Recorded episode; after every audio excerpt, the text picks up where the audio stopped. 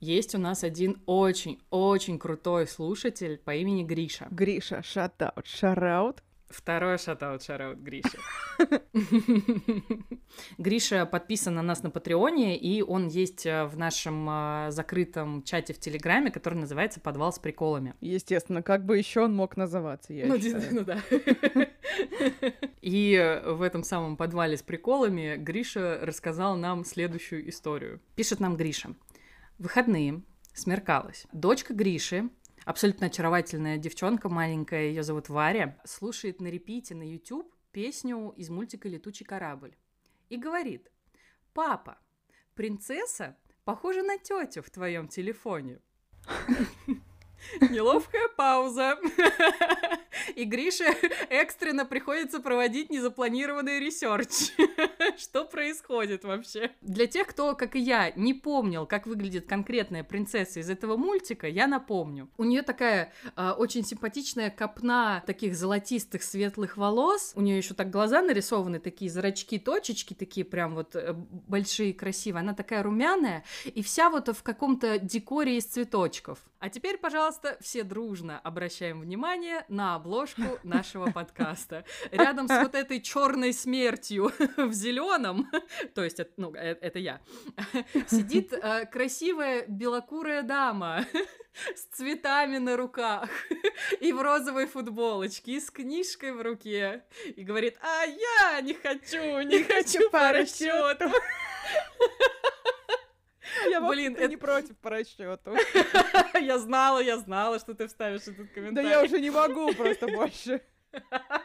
Я дико кайфанула от этой истории. Мне это все невероятно нравится. Спасибо большое. Гриша, рассказывай еще. История просто потрясающая. А еще знаешь, что мое самое любимое? Что она представляет собой всех русских красавиц, кокошник, вот эти все дела, и как бы уже тут нестыковочка такая малюсенькая. Типа, единственная вещь, в чем мы с ней схожи, это габариты. Хотя потом она скидывает свое платье и становится красавицей. И я такая, в смысле? Если я разденусь, я такой и останусь. Почему? Как это работает вообще? Но в целом история супер. А, кстати, тебе же тоже писал один чувак. Да, да, да, да, да. Это друг мой Вадик писал. Вадик, шатаут, шараут. Да, он писал что-то типа, так, у меня вопросики к вашему подкасту. Почему кореянка с немецкой фамилией скрывается за аватаркой румяной Нортки? Что произошло вообще? Я хочу разъяснить ситуацию. Во-первых, когда мы просили рисовать обложку, мы сказали, нарисуйте нас красивыми. Нас нарисовали красивыми. Это Да, раз. да, да. Чи- чистая правда. Мы просили у девочки-иллюстратора просто, умоляю, сделай нас красавицами. Во-вторых, ну да, мы немножко преувеличили мою белокурую копну.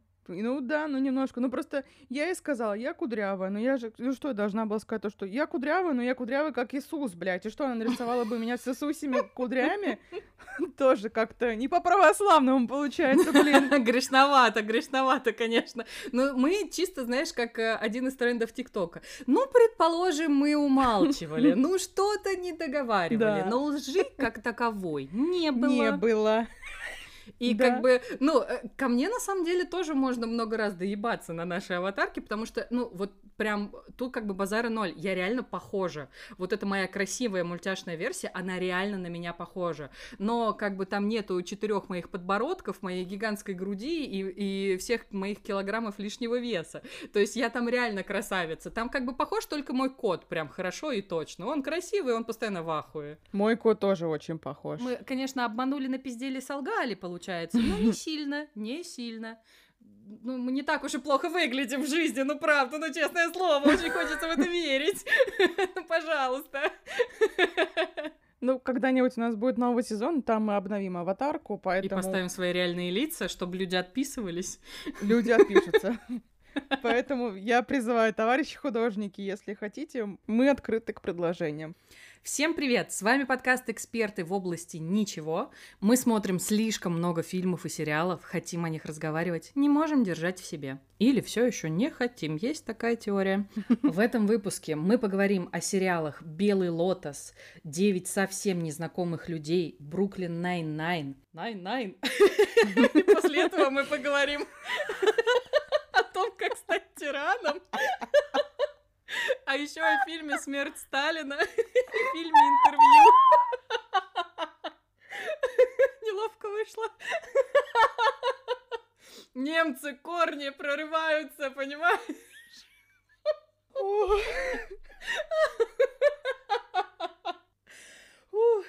Так. Меня зовут Лера Полякова. А меня зовут Юлия Бернштайн. Как Рамштайн. Как Nine-Nine. А про Рамштайн мы, кстати, сегодня поговорим тоже, конечно Вот так же. карты удачно сложились, вот тогда. А еще мы, несмотря ни на что, очень взрослые подкастеры. Ладно, мы, мы просто делаем как взрослые подкастеры, и у нас есть Patreon. Там есть куча всяких... э, Мне постоянно хочется сказать не тиров, а тарифов, как будто мы какой-то, я не знаю, МТС джинс. Только не МТС, пожалуйста. И людям, которые по какой-то, блин, неведомой мне причине решили мне нам тоже. донатить, абсолютно вообще, решили нам донатить 10, блин, баксов в месяц. Мы им обещаем а, персональные шатауты, шарауты в выпусках, и, собственно, вот это они и есть. Сейчас будут. И, в общем-то, в этом месяце а, этих невероятно щедрых людей зовут Чайный Пьяница и Павел Попов. Первое, что я хочу вам сказать до того, как мы будем с Юлей рассыпаться в благодарностях, это «Ребята, вы что, crazy?» Извините, я очень хотела, очень хотела. Ребят, спасибо вам огромное. Это супер, очень сильно приятно. И, конечно же, вы получаете ваш заслуженный shout-out shout-out, а мы получаем незаслуженные нами 10 долларов. Спасибо, до свидания. Ну и, естественно, спасибо вообще в принципе всем тем, кто нас поддерживает на Патреоне. Мы, честно, не ожидали, что вас будет вообще сколько-то. Ну, правда, мы Да. пока что ни, ни на что не рассчитывали. То есть это не из разряда история про то, что «Ой, да ну кто на нас подпишется, я вас умоляю». Нет, это была реальная история про то, что мы такие типа «Ну давай заведем, но что-то как-то неловко, потому что там не будет никого, давай будем честны с собой». Мы же эксперты в области ничего. А оказалось все вот так. Ну, нифига себе. В общем, про мои праведные и не очень труды, которые скоро закончатся. С чем я тебя поздравляю. Спасибо большое, спасибо большое. Я, правда, у меня а, вот этот вот, знаешь, а, трепещет где-то вот в затылке страх, что я сейчас уволюсь, а потом умру бомжом. Но как бы он со мной навсегда, поэтому ничего страшного. Я как монеточка переживу. В общем, пишет мне чувак, говорит, Валерия, здрасте, у меня вот есть там список тиктокеров, с которыми я работаю на эксклюзиве, посмотрите, пожалуйста, мы будем очень рады, если вы нас будете предлагать вашим клиентам, все классно, давайте быть на связи. И я такая читаю, читаю, да, да, да, да, да, да, да, это все понятно, там автоматически кликаю на ссылку, смотрю список тиктокеров, потому что очень часто есть история про то, что я работаю эксклюзивно с этими людьми, а там типа чисто список вот, вот самых попсовых персонажей, которых знают все, и ты точно знаешь, что этот человек с ними не работает, поэтому я постоянно чекаю. То есть я в этом всем покопалась, такая, так, так, так, хорошо, я все поняла, вот этих людей я запомню, они мне скоро понадобятся, и ухожу обратно к письму, потому что помню, что там еще было что-то написано. И он пишет о том, что, ну, и я еще в России, в общем, на эксклюзиве работаю с Тилем Линдеманом, Вот же мразь. Ищу сейчас, э, ну, некое спонсорство в новый клип, ну и еще дополнительно ищу какие-то ему, может быть, амбассадорские проекты, если кому-то будет интересно. В общем, давайте оставаться на связи. И я такая, Просто у меня в голове заиграла Максим, знаешь ли ты? Знаешь ли ты, чувак, что ты сейчас натворил просто этим письмом? Ты, блин, ты бы слышала, как я визжала в этот момент. Мне кажется, мои соседи подумали, что меня убивают.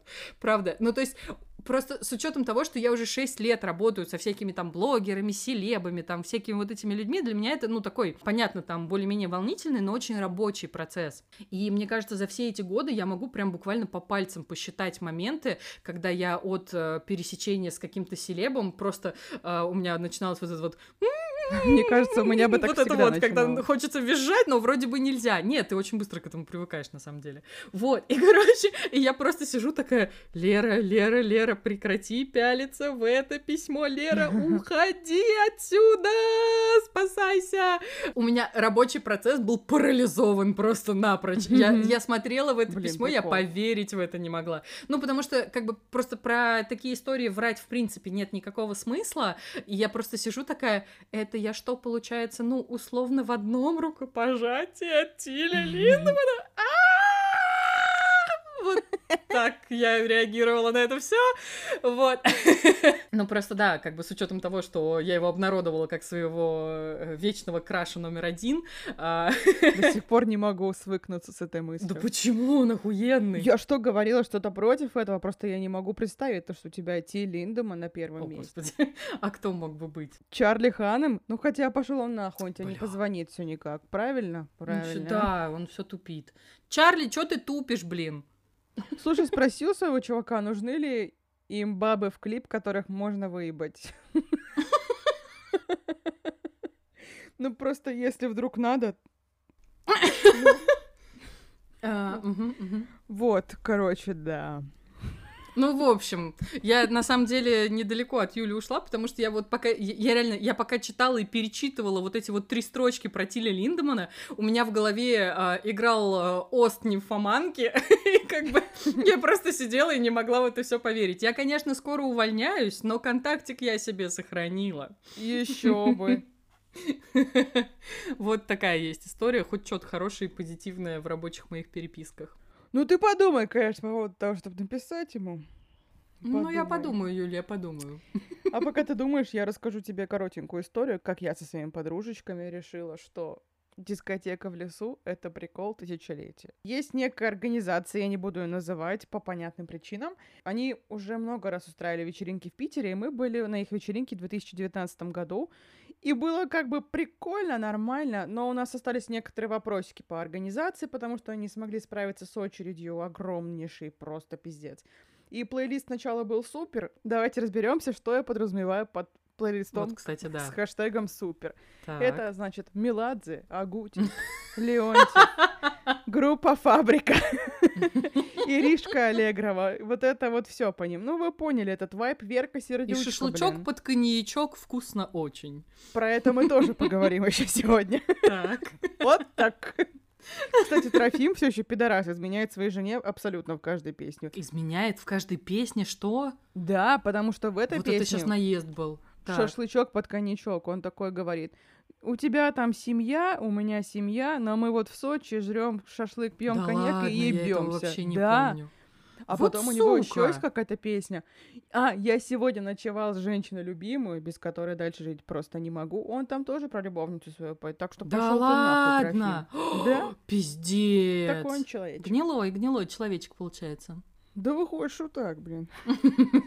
Так, окей. Вот, и на той вечеринке в 2019 году первая половина вечера была суперская, как я уже объяснила, что такое суперская. Мгм. Вторая половина была что-то как-то, ну, не прикол. И мы такие, ну, ладно, с кем не бывает, мы первый раз на такой вечеринке, как бы похуй. А тут сейчас же все запретили из-за ковида, и они перенесли вечеринку в Перть. Вот Так. туда. Мероприятие проходило на удаленности 90 километров от Петербурга. Ёб твою мать. Серьезно? И вам не лень было туда пиздюхать? А, мне просто повезло, потому что на середине пути у нас живет знакомая, которая нас приютила, накормила шашлыком Шаш- без коньячка. Вот, и мы уже от нее поехали. Наверное, видели в Инстаграме, где мы сидели на очень страшной темной остановке. И от этой остановки ехать еще полтора часа до точки X. Пиздец. Ни один рейв этого не стоит, ну правда. Ну, как выяснилось, что да. Там даже. Меладзе не ставили, в смысле, блин. Короче, мы пришли на эту остановку, уже было очень темно, фонарь ровно один. И мы стоим, очень громко поем «Парла ла джента пуртропа». в общем-то. Парла тан тан та тараран тан парла тан тан та тараран тан парла тан тан та. Извините. Спасибо. Вот такой ост к моей истории. Вот, и тут просто, так сказать, откуда ни возьмись, появился, так сказать, не в рот ебись, а просто каких-то четыре чела. А мы втроем на остановке. Они прошли мимо нас, и потом мы такие, хорошо, они ушли. Но они вернулись через минутку, как будто бы они прошли нас, рассматривали, а потом такие, да, подкатим, и вернулись обратно. Блядь. И мы такие, блядь. А у моей подружки Даши с собой перцовый баллончик, в общем-то. И он такой один из них, девочки, с вами можно познакомиться до сюда. Я такая, нет. Даша такая, лучше не стоит. И они такие, окей. И они ушли. Мы очень легко отделались. Я говорю, Даша, ты хоть раз пользовалась перцовым баллончиком? Она говорит, нет. Я говорю, давай затестим. Она говорит, давай. Она достала. Вы и, на ну, улице в этот момент были? Мы были на улице, конечно. И она просто в сторону пшикнула, и там такая мощнецкая струя, как в кино показывают. Это все правда чистое. И эта мощнецкая струя, мы такие, о, ебать, какая струя! А потом подул ветер, и вся эта струя прилетела мне в ебасос. На Дашу попала ей в нос немножко. Она просто начала чихать, а мне попало в глаза. И просто я начала верещать, что я ослепла, я ничего не вижу. Я стою, я не могу моргать, я не могу открыть глаза, у меня текут слезы, а у меня смоки айс блестящий, блядь. И я такая, Ой, то есть ты превратилась в девочку из эйфории. Да, Блестящий смоки айс у тебя потек. Именно Так. так и было. Я стояла, я прорыдалась. Меня просто как крота вели обратно на остановку, потому что ничего не видела. Короче, перцовый баллончик работает, блядь. Даже на расстоянии трех метров. Ну, вот из-за таких ситуаций, как ты сейчас описала, я поэтому думаю о том, что мне нужен шокер, а не баллончик. Но баллончик разъеб. Это, это все еще я и моя буйная молодость и наступающая буйная старость, видимо. Тебе нужен ключ, мы выяснили это в прошлом выпуске. Да, мне нужен просто ключ. Я разъебут всех, даже Таноса. Но лучше всего, чтобы это вообще никогда не пригодилось тебе, давай так. Согласна, И согласна. никому вообще никогда. Да, да, абсолютно согласна.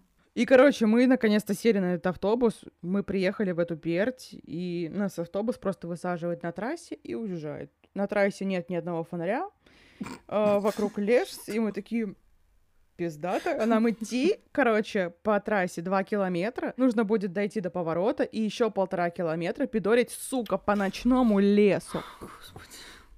Я и просто... Мы шли по этой трассе, мы вот так вцепились друг в друга. Даша взяла фонарь. Даша вообще супер предусмотрительный человек, надо сказать.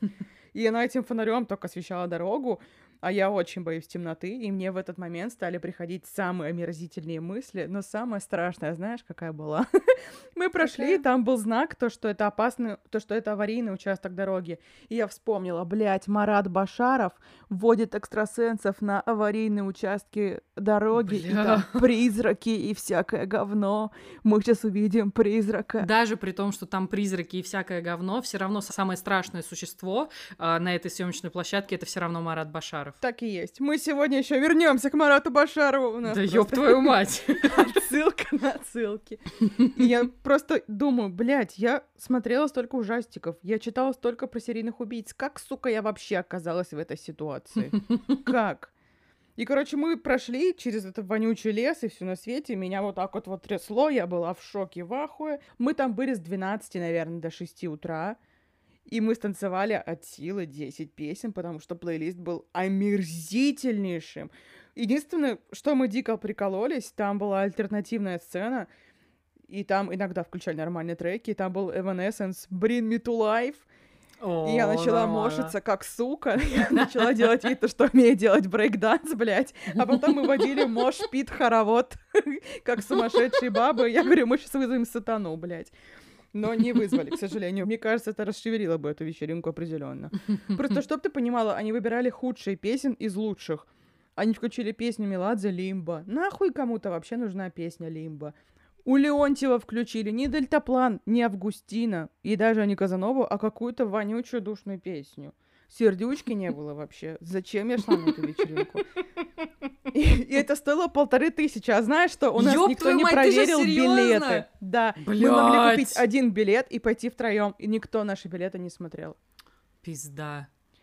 И, короче, я, знаешь, уже второй раз думаю, я просто хочу устроить свой рейв, типа, знаешь, снять помещение, кинуть клич в инсте, приходите, пожалуйста, и просто включать прикольные треки и прикалываться, потому что когда у меня был день рождения, тоже пару лет назад, мы отмечали в стиле 80-х, 90-х, Это когда ты ушла со сцены и сломала ногу? Все верно именно тогда. Спасибо. Типа, я собрала плейлист, вообще не напрягаясь ни на секунду, первые песни, что мне приходили в голову, я собрала его на 24 часа. Да ладно. Короче, у меня есть охуенный плейлист, охуенная идея. Давайте, пожалуйста, соберемся нормально подэнсим, потому что это просто было омерзительно. Ну, кстати, вот история про лес, еще вот до того, как ты пришла на свой хуёвый рейв, а, я вот просто слушаю ее, и у меня ровно тот же вопрос, как и тебе, собственно, в голову пришел. При том, что ты просто, я не знаю, а, перечитала столько информации про маньяков, сколько было у чудовища в мультике «Красавица и чудовище» в библиотеке этих, блин, книг. А, Плюс-минус. Не, не, не знаю, почему это сравнение пришло в голову. Потому что суть. это мой любимый мультик. Это мой тоже любимый мультик, да, я его обожаю. Чудовище Краш. Чудовище Краш. Ну да, это все, конечно. Когда он принц, он абсолютно вонючий. А когда он да. чудовище, бля. Когда он чудовище. Ну, сейчас мы про фурей начнем разговаривать, так остановились. а, в общем, я просто сидела такая и думала, а, вот с учетом того, что ты а, так много всего знаешь в этой области, нахуя ты сама себя поместила в самый, сука, банальный сеттинг вообще вот всех, всей этой ебатейки? Банальнее было бы только, я не знаю, оказаться в каком-нибудь а, проклятом старом доме проперженном. Ну, честное слово. Ну, правда, блин. Просто, ну неужели у тебя там ничего не щелкнуло, когда ты понимала ваш маршрут? У меня щелкнуло, у меня чуть инсульт не случился. Вот настолько у меня щелкнуло. Тфу-тфу-тфу, конечно.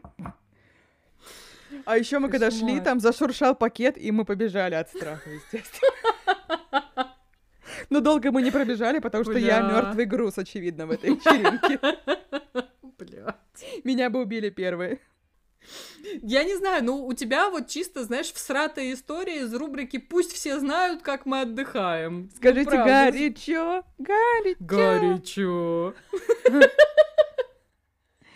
Будущая мама, хвастайте телами, зачем ты это сделала? Парни, не, не бойтесь, бойтесь, обнимите их сзади, раскачаем. Фу, бля, какая ужасная песня. Она ужасная. Это ночью с пятницы на понедельник. Все, хватит. Так что да, хотелось бы нормального прикола отдыха, а получилось вообще-то как всегда. Еще и перцовый баллончик глаз ёбнул. Ой, кошмар какой. Ну, короче, ладно, да, твоей истории про то, что пусть все знают, как ты отдыхаешь. Скажите, горячо. Перцовый баллончик, ебать, пиздец, горячо. Извините, а вы шоковыщица? Нет, дай бог.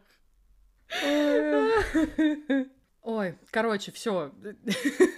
В общем, Белый лотос. Смотрела ли ты Белый лотос? Я вообще впервые слышу, что это такое. О, тогда прикол. Белый лотос это сериал, который мне перехайпили в Твиттере.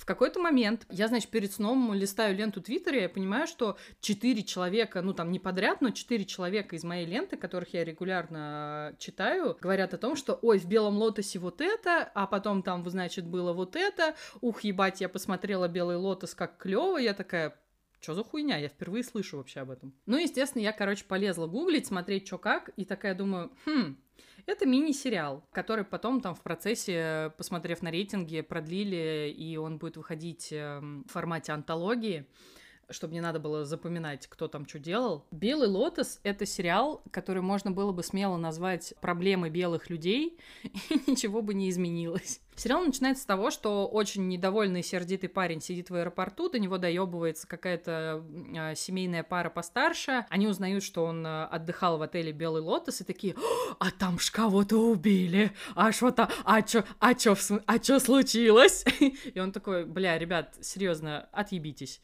И они такие, ew, rude. вот. И как бы парень смотрит в окошко и видит, как в деревянном ящике несут тело в самолет. Вот. И я такая, ебать! Дальше начинается череда обманутых ожиданий, вот так я это назову. Потому что потом мы видим, как э, там типа две недели до, а, мы видим, как несколько групп туристов э, приезжают, я не знаю, что это, Гавайи, ну пускай будут Гавайи, в отель, который называется Белый Лотос. И мы видим не какую-то, знаешь, там клевую детективную историю в прикольном, там, значит, тропическом сеттинге. Ну, то есть, это, знаешь, из разряда, а, ну, довольно летний сериал, который вышел а, летом, и вот, типа, самое то посмотреть. Нет, там начинается, знаешь, такая социальная сатира, слэш семейная драма, э, слэш история про феминизм. То есть там понапихано вообще все, что только можно, но это реально, знаешь, это супер белый сериал, потому что мы буквально видим, как несколько довольно обеспеченных белых людей получают э, разного рода услуги от людей ну, со, с разными цветами кожи, скажем так. Там, короче, есть, на мой взгляд, абсолютно очаровательный герой по имени Арман или Арманд, Арманова вроде звали. Ну, короче, это такой, типа, красивый, усатый управляющий отеля. По сериалу персонаж гей. Я еще посмотрела на кинопоиске актер сам по себе гей. Подумала о том, что, блин, геи забирают лучших. Прекратите, блин. А, вот.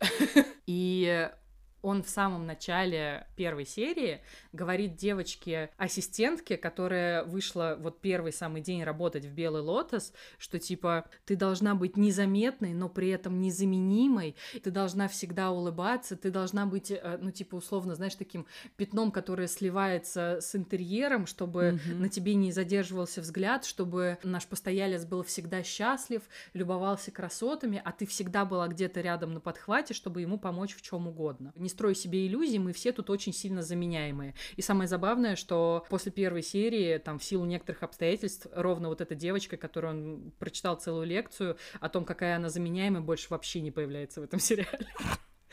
Мне кажется, это довольно прикольный ход. Мне сначала это вообще не понравилось, но к концу сериала я это все такая, ну, типа, когда уже э, всю историю, ты знаешь, я это, на это все такая посмотрела и такая, блин, это забавно. Вот, короче, мы до последней серии не знаем, кто умрет в сериале. Маленький младший брат агента Бернштайн завелся в моей голове, и я такая, я сейчас все, блядь, выясню еще на второй серии. Нихуя. Вообще нет. Потому что... Надо посмотреть, хочу выяснить. Там вообще нет никаких к этому предпосылок, вообще никаких. Ты вот ровно до последней серии а, ты можешь предположить, что, ой, ну вот этот психанет и там типа, значит, кого-нибудь а, мочканет. Нет, а, этого не случается. Или ты там думаешь, ну вот этот упорится всякими веществами и что-нибудь натворит. Нет, этого тоже не случается. Или там, ну вот эта вот девочка, которая читает там Фрейда, Ницше а, и книжки про то, что а, колонизация земель это плохо, вот она там, значит, психанет, это будет ее социальный протест, значит, и она такая будет, э, я не знаю, Жанна Дарк 21 века, и она кого-нибудь мочканет. Нет, этого не случается. Там реально, знаешь, все там сколько, 8, по-моему, серий в сериале, вот все это время, знаешь, вот у тебя кто-то кубик кинул, и вот кубик этот катается, катается, катается, катается, и ты каждый раз такой, вот этот умрет, блядь, нет, вроде нет, нет, вот этот, блядь, нет, снова нет, а потом ты на это просто забиваешь, потому что интереснее становится смотреть на реально проблемы, которые волнуют белых белых людей. Потому что в какой-то момент ты услышишь от довольно забавной диалог очень обеспеченного взрослого э, цисгендерного мужика средних лет о том, что вот вы знаете, вот нам сейчас вообще нелегко живется в этом мире. Я вообще-то хочу быть, ну, там, типа, примером для своего сына, но раньше я был героем любой истории. Я мог сказать что-то, и меня слушали. А еще я мог что-то сделать, и меня реально считали кем-то выдающимся. А теперь все, что делают средства массовой информации и общество, они меня гасят. Я априори не прав. Типа, что за фигня? Вообще-то это мы сейчас угнетаемая группа. Я в конце этого диалога, я ржала как мразь, честное слово. Плюс там еще есть какие-то, знаешь, я тебе просто так накидываю, чтобы ты понимала, ну, что это прям совсем не детектив, это история про какой-то, знаешь, сатирический срез. Плюс там есть история про молодоженов, которые э, прям типа супер поспешно зачем-то решили пожениться, и только в процессе они понимают, что они очень разные люди, потому что он э, мудак из обеспеченной семьи, и он мудак не потому, что он из обеспеченной семьи, а потому что он мудак. Вот. А, и девчонка, которая очень хотела всего добиваться сама, и в итоге все, что она от него слышит, это, ну, в смысле, зачем тебе сейчас работать? У тебя же все есть. Она такая, ну я же хочу, типа, самореализоваться. И он такой, зачем? Ты моя жена. А потом к ним приезжает его мама, прикинь, у людей медовый месяц, и к ним приезжает его мама. Пиздец. И, и мама точно так же, как и сын, э, подсаживается на уши к девчуле и говорит, твоя работа — это делать его счастливым. И у тебя получается. Выполняй дальше свою работу и будь счастлива, ты чё? И я такая, пизда рулю просто. Я такая думаю, вот девчуля психанет и кого-нибудь порешит. Но даже этого не случается. Ну, в общем, это реально довольно забавный рандом, кто там в итоге умрет. О, про что хотела сказать. Там, короче, играет Дженнифер Кулич. А, это мама Стифлера. Мама Стифлера! Мама Стифлера! И меня так, короче, бесит то э, амплуа, в которое ее постоянно запихивают. То есть она реально либо, знаешь, такая э, похотливая милфа, э, либо какая-нибудь э, женщина из Восточной Европы, очень стрёмно одетая, либо, знаешь, вот какой-то микс вот, вот этого всего вместе, и при этом ну, как бы она еще играет таких, знаешь, довольно ну, ниди персонажей, она, знаешь, как, как, как навязчивая коала. она такая, типа, пытается... Ну, вот такое мне в голову пришло. Она пытается за тебя зацепиться просто руками, ногами и висеть на тебе, лишь бы ты никогда ее не бросала, не отпускала, и ты сидишь такой думаешь, ебать.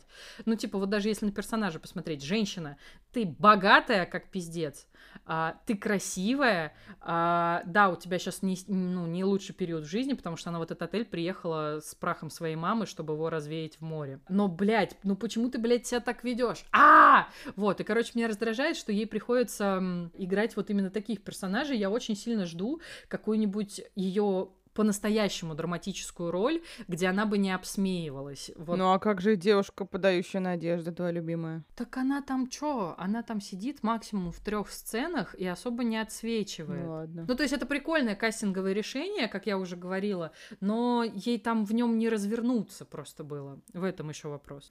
Вот, короче, мне в целом не сильно зашел Белый Лотос. То есть я там, да, какие-то какие сценарные мувы прям очень оценила, как вот, например, с этой девочкой-ассистенткой из первой серии.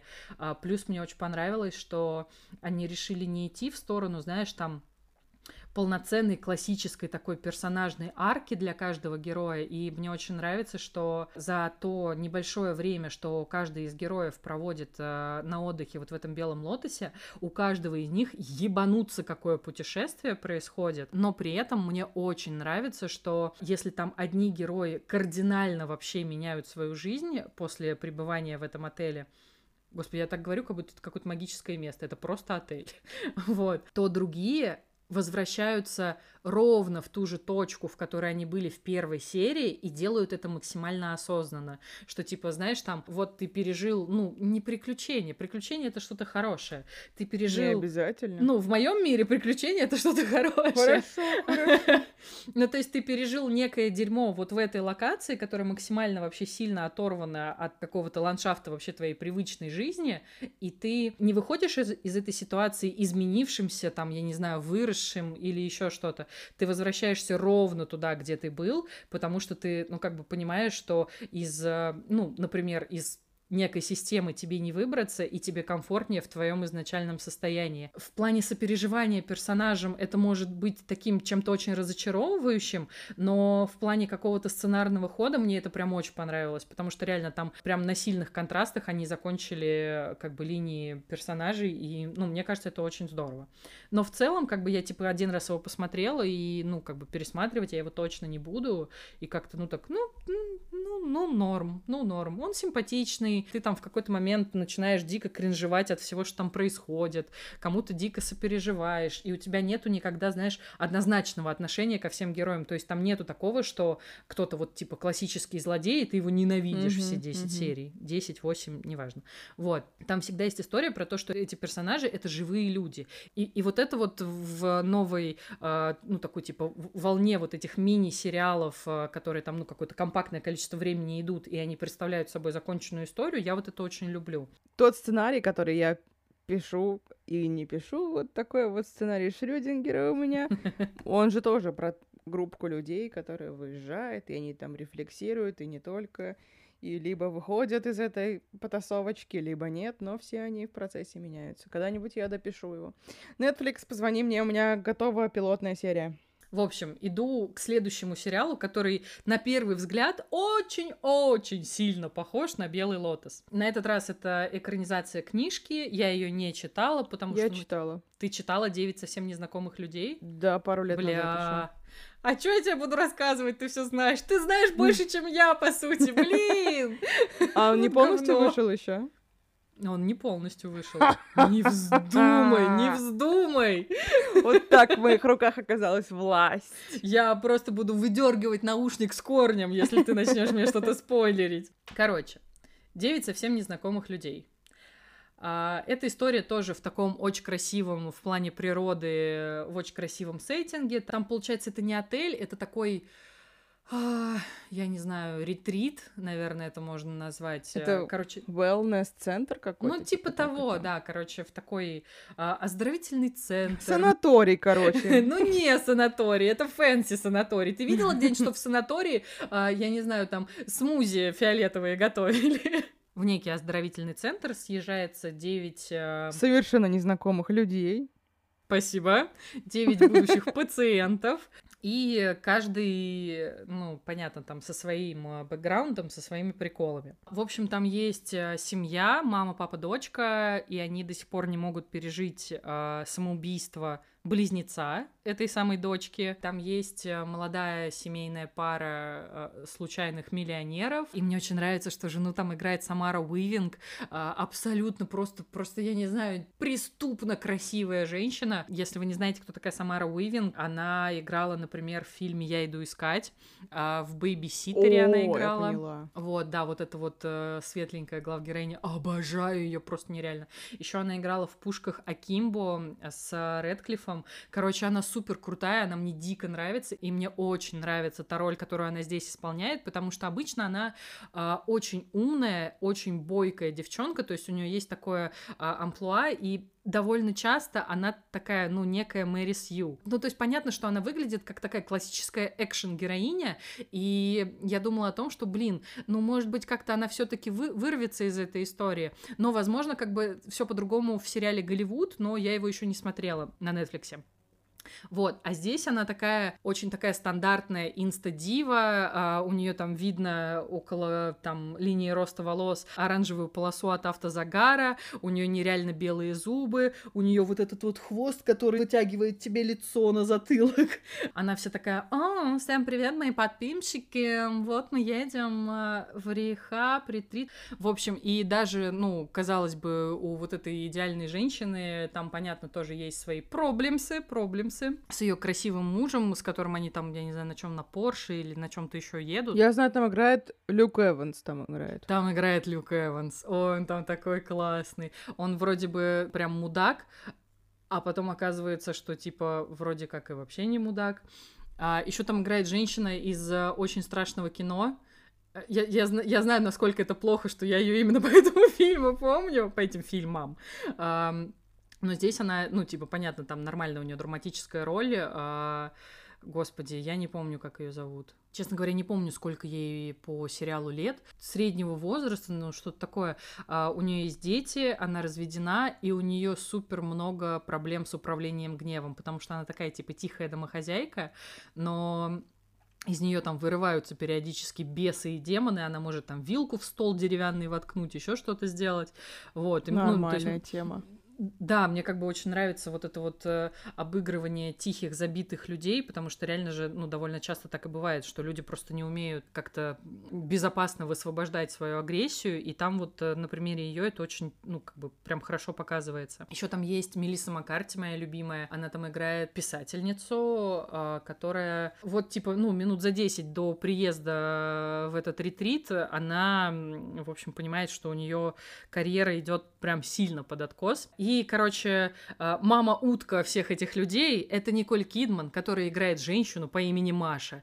И, о мой бог... Маша, я все вспоминаю. Наташа, она какая-то Не, там, она, она Светлана, Маша. Причем мне очень понравилось, как они ее гримировали в флешбеках, типа из прошлой жизни. О, вот я Маши. хотела спросить про это, да. Она там, знаешь, она там вот реально чисто такая бизнес-вумен, но даже не из нулевых, а из 90-х. То есть на ней вот такие вот очень такие характерные сережки. У нее очень такая, ну вот прям вот из тех лет прическа, mm-hmm. и вот она прям реально, ты на нее смотришь и думаешь, ну вот чисто какая-то вот, я не знаю, Маша из Питера, э, Маша... Маша очень... Урал Маша? Возможно, возможно. Вот, Маша как бы живет э, в лютом стрессе из-за работы, как и Лера из этого подкаста. Блин, Вот. может быть, ты тоже откроешь свой wellness-центр? Ну, в меня еще никто не стрелял. Хочешь, я... Много хочешь, чего со мной было, но в меня еще никто не стрелял. Нет, спасибо. Хочешь и молчишь, хочешь и молчишь. Ну, У если ты решишься, ты У позвони. меня еще не было так настолько life-changing ивента, где бы я б такая, ну все, пиздец, надо становиться Машей и открывать ретрит. Вот, короче, а, Николь Кидман, как обычно, вот честное слово, она как будто, я не знаю, эльф, русалка, там, я не знаю, единорог, все это в одном, в этой женщине, естественно, сочетается, ты ее видишь с длиннющими белыми локонами, с ее невероятной фигурой.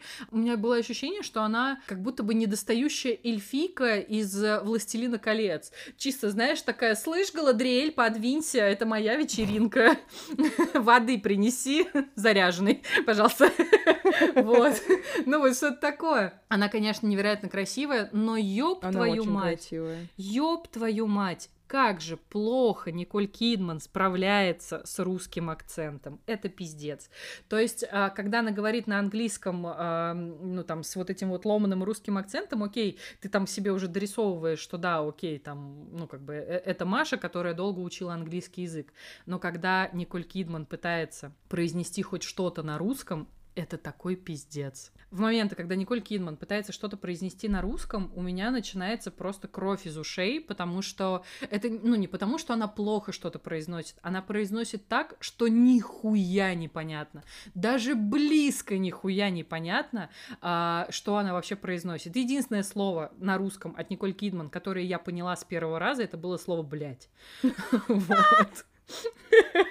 Вот реально все остальное это пиздец. А я еще смотрю без субтитров, и это просто какой-то взрыв жопы. Это просто невозможно. Я постоянно перематываю, чтобы понять, что она вообще хочет сказать-то нам в данный момент. В общем, а, Николь Кидман очень смешная в моменты, когда ей вообще не надо быть смешной, потому что она пытается говорить на русском. И я, причем, ну, с учетом того, что я недавно смотрела Черную вдову тоже в оригинале, я просто я тоже. Я просто мысленно аплодировала Флоренс Пью, которая идеально говорила слово «сучка», что тебе понятно с первого раза, что она пытается сказать. И еще там же у них были фразы, и они с ними реально справлялись. То есть Йоханссон Да, да. плохо справлялась с ними, а Флоренс Пью просто вообще такая типа «пиу-пиу-пиу». Ну, короче, она молодец. Окей. Обожаю Флоренс Пью, очень крутая. Ну, знаешь, что лучше всего справлялся? Дочка Милы Йовович. Вот она лучше всех. О, да. Мне понравилось, что она выхватила в какой-то момент пушку и такая «Я не хочу в Россию! Я не хочу в Россию!» Это я, когда я заходила на самолет в Нью-Йорке просто. В общем, в девяти совсем незнакомых людях тоже есть история про то, что Маша, героиня Николь Кидман, получает, ну, такие довольно криповые угрозы, что ее скоро убьют от какого-то, не знаю, анонимного недоброжелателя. Она пытается понять, это кто-то из гостей или что происходит, и это при том, что у всех гостей они забирают телефоны, и мне еще понравилась такая ненавязчивая реклама Apple Watch, когда один из героев, э, ну, типа, по-тихому отдал телефон, но при этом оставил себе часы, находил свои наушники где-то в джунглях и и- и с этого всего звонил, куда ему надо. И я такая думаю, ну пиздец. Окей, хорошо. Прикольно. Все УТП отработали, вы молодцы. Ой, УТП, KSP, простите, пожалуйста. Если меня слушают маркетологи. Вот так номер. Извините. Здесь, как и в Белом лотосе, мне тоже очень нравится не там а, пытаться понять, кто, кто убийца, и убьют ли эту Машу, и вообще что будет происходить, а мне очень нравится именно а, эволюция взаимоотношений вот э, всех героев, которые там собрались. Мне дико нравится за этим наблюдать, почему ты делаешь такое лицо. Не вздумай меня проспойлерить, я вижу Да твое довольное буду. лицо. Не буду. В общем, короче, вот этот сериал мне пока что больше заходит, чем Белый лотос. Не знаю почему. Возможно, мне не очень нравится постоянно смотреть, как люди купаются в море, потому что я терпеть не могу море. А в девяти совсем незнакомых людях моря нету. Есть только красивый лес.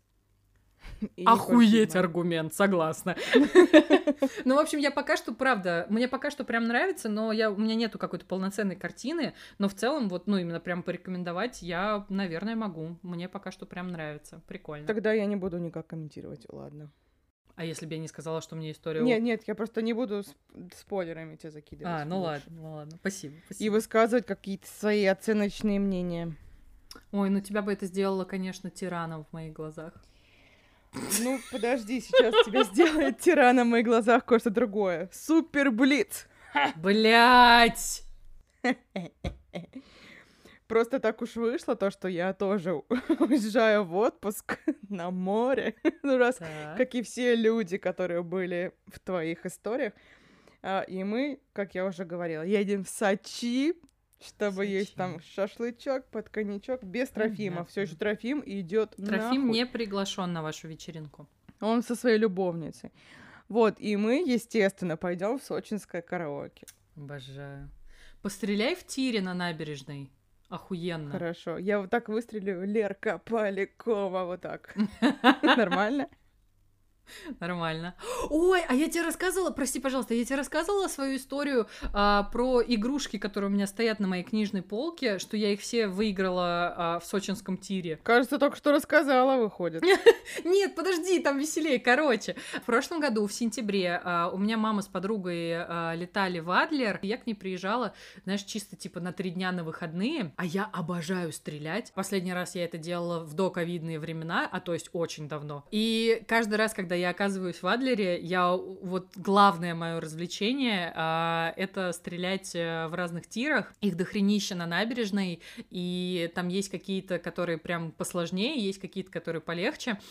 А, Я там, короче, выиграла, настреляла на плюшевого человека-паука. Еще там какую-то летучую мышь, по-моему, я маме выиграла. Короче, еще я выиграла Тотора.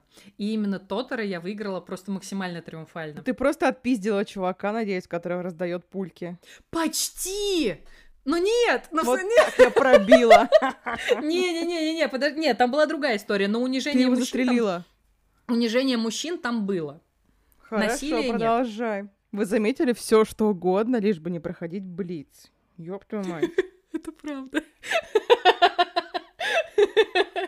В общем, последний вечер. Я на следующий день улетаю, и мы пошли в очень приколдесное кафе, вот, и, короче, я после трех коктейлей понимаю, что мне, ну, довольно скучно в той компании, в которой я оказалась, я подумала, блин, я же завтра вообще не успею, пойду-ка я сейчас постреляю, а я после трех коктейлей, я поднакиданная, три коктейля это прям моя норма, больше, вот правда, не надо, вот. А вы слабенькая. А, это я алкоголичка. Я не слабенькая, я знаю свою норму. Потому что дальше уже будет не весело, дальше начнется какая-то хуйня. Мне нужно остановиться, когда начинаю икать. Я, если начинаю икать... Ты это, икать типа, начинаешь от алкоголя? Я могу икать 4 часа, я уже при смерти от икоты. Жесть. Не, у меня вот такого нету. Я, короче, такая веселая, такая иду, у меня вообще все хорошо, я прикалываюсь. Такая В думаю, моменте ты была. я в моменте. Мгм. Первый Спасибо. тир, который я нашла, был самый сложный тир из всех, которых я, ну, в принципе, бывала на этой набережной. Я впервые в жизни осознала вот этот эффект, когда ты бухой, но тебе надо что-то сделать важное. Блять. Я, короче, такая говорю, найте вам 200 рублей, пожалуйста, время пострелять. Между нами пальба. Пау-пау-пау-пау. Попадаешь там? в сердце, остаешься там. Любимка. Кошмар. Терпеть его не могу. Хорошо, хоть бреки ты поставил. Красивее Он от этого брекеты он не стал. Да, Откуда ты это знаешь? Без понятия. Понятно. Откуда я знаю просто тонну песен в Ну, моей это голове? правда, Откуда да. я знаю, видишь? Я, значит, прихожу в тир с этими вот мелкими мишенями. Я зачем-то выбрала те, которые и так хер разглядишь, а я еще и пьяная. Когда ты пьяный, так сложно сосредоточиться, это пиздец. Я прям реально впервые на себе испытала этот дебильный эффект. И, короче, я стреляю, причем я это делаю довольно медленно. Обычно я такая пиу-пиу-пиу, и я такая себя чувствую, я просто, я Анджелина Джоли, я миссис Смит. Я всех вас победила сейчас. Победила. Да, вот, вот примерно так я себя чувствую, когда я стреляю, и у меня получается. И, короче, а, ну, а тут-то сложнее. И приходят какие-то три типа. Насколько я поняла, не местные. Там, типа, два пацана а, армянина были, и один вообще мимо там что-то шароебился, он особо не участвовал в этой истории. Эти пацаны стоят, пьют пивас и начинают мне под руку говорить что-то. Я сначала на них не обращаю внимания, я такая думаю, Лера, это твоя миссия, сосредоточься. Я не знаю, почему я так серьезно воспринимала этот момент, это было очень важно в моменте. Вот. Агент Полякова на связи. Да-да-да. И, короче, один из них, пока я целюсь, говорит мне, слушай, у тебя нормально так получается. Я такая, да, блядь. Поворачиваюсь, говорю, спасибо. И что-то пытаюсь ему сказать довольно вежливо, ну, как бы, чтобы его и не сильно обижать, чтобы он, ну, как-то перестал э, мне мешать, чтобы я уже закончила свое великое предназначение. Господи, все, Лер, прекрати. И ты просто ему говоришь, отъебись, мужик. Так это было. Ну, в общем, я пыталась ему вежливо сказать, чтобы он э, реально не отсвечивал пока что, пока я стреляю, и он выдает фразу типа «А так-то чё, охуенно!» Я такая, что тебе еще охуенно? Он говорит, если ты сейчас не расстреляешь все мишени, не расстреляешь, я тебя замуж позову. Мне не нужна слишком меткая жена. Я такая, что? блядь? Чего? В этот момент моя пьяная стрельба по практически невидимым мишеням стала делом чести. вот правда. Я такая просто мысленно я такая, блядь, подержи мое пиво. У меня не было пива. Я не пью пиво. Общем, и я такая думаю, все, пиздец, я на тебя не обращаю внимания. Я такая, Лера, белый шум, включаем белый шум, ты пьяная, ты можешь сейчас это сделать. Вот, и я, короче, довольно долго копалась, но я выстрелила, я расстреляла вообще все баночки, то есть там есть у тебя, типа, один шанс на ошибку, а я, короче, его не использовала. Я даже, типа, лишнюю свою пульку выстрелила в желтую мишень, которая, блядь, была удобнее, Лера! Вот, и, короче, девочка, которая вот этим тиром заведует, она такая, ну чё, выбирай игрушку. И, а эти чуваки, они прям охренели. Я такая думаю, интересно, они сейчас охреневают так, как охреневают люди в ТикТоке, которые делают «Воу!» Или они реально так охренели? Ну, короче, это было очень приятно. Я просто такая молча такая «Угу, съел». А, вот.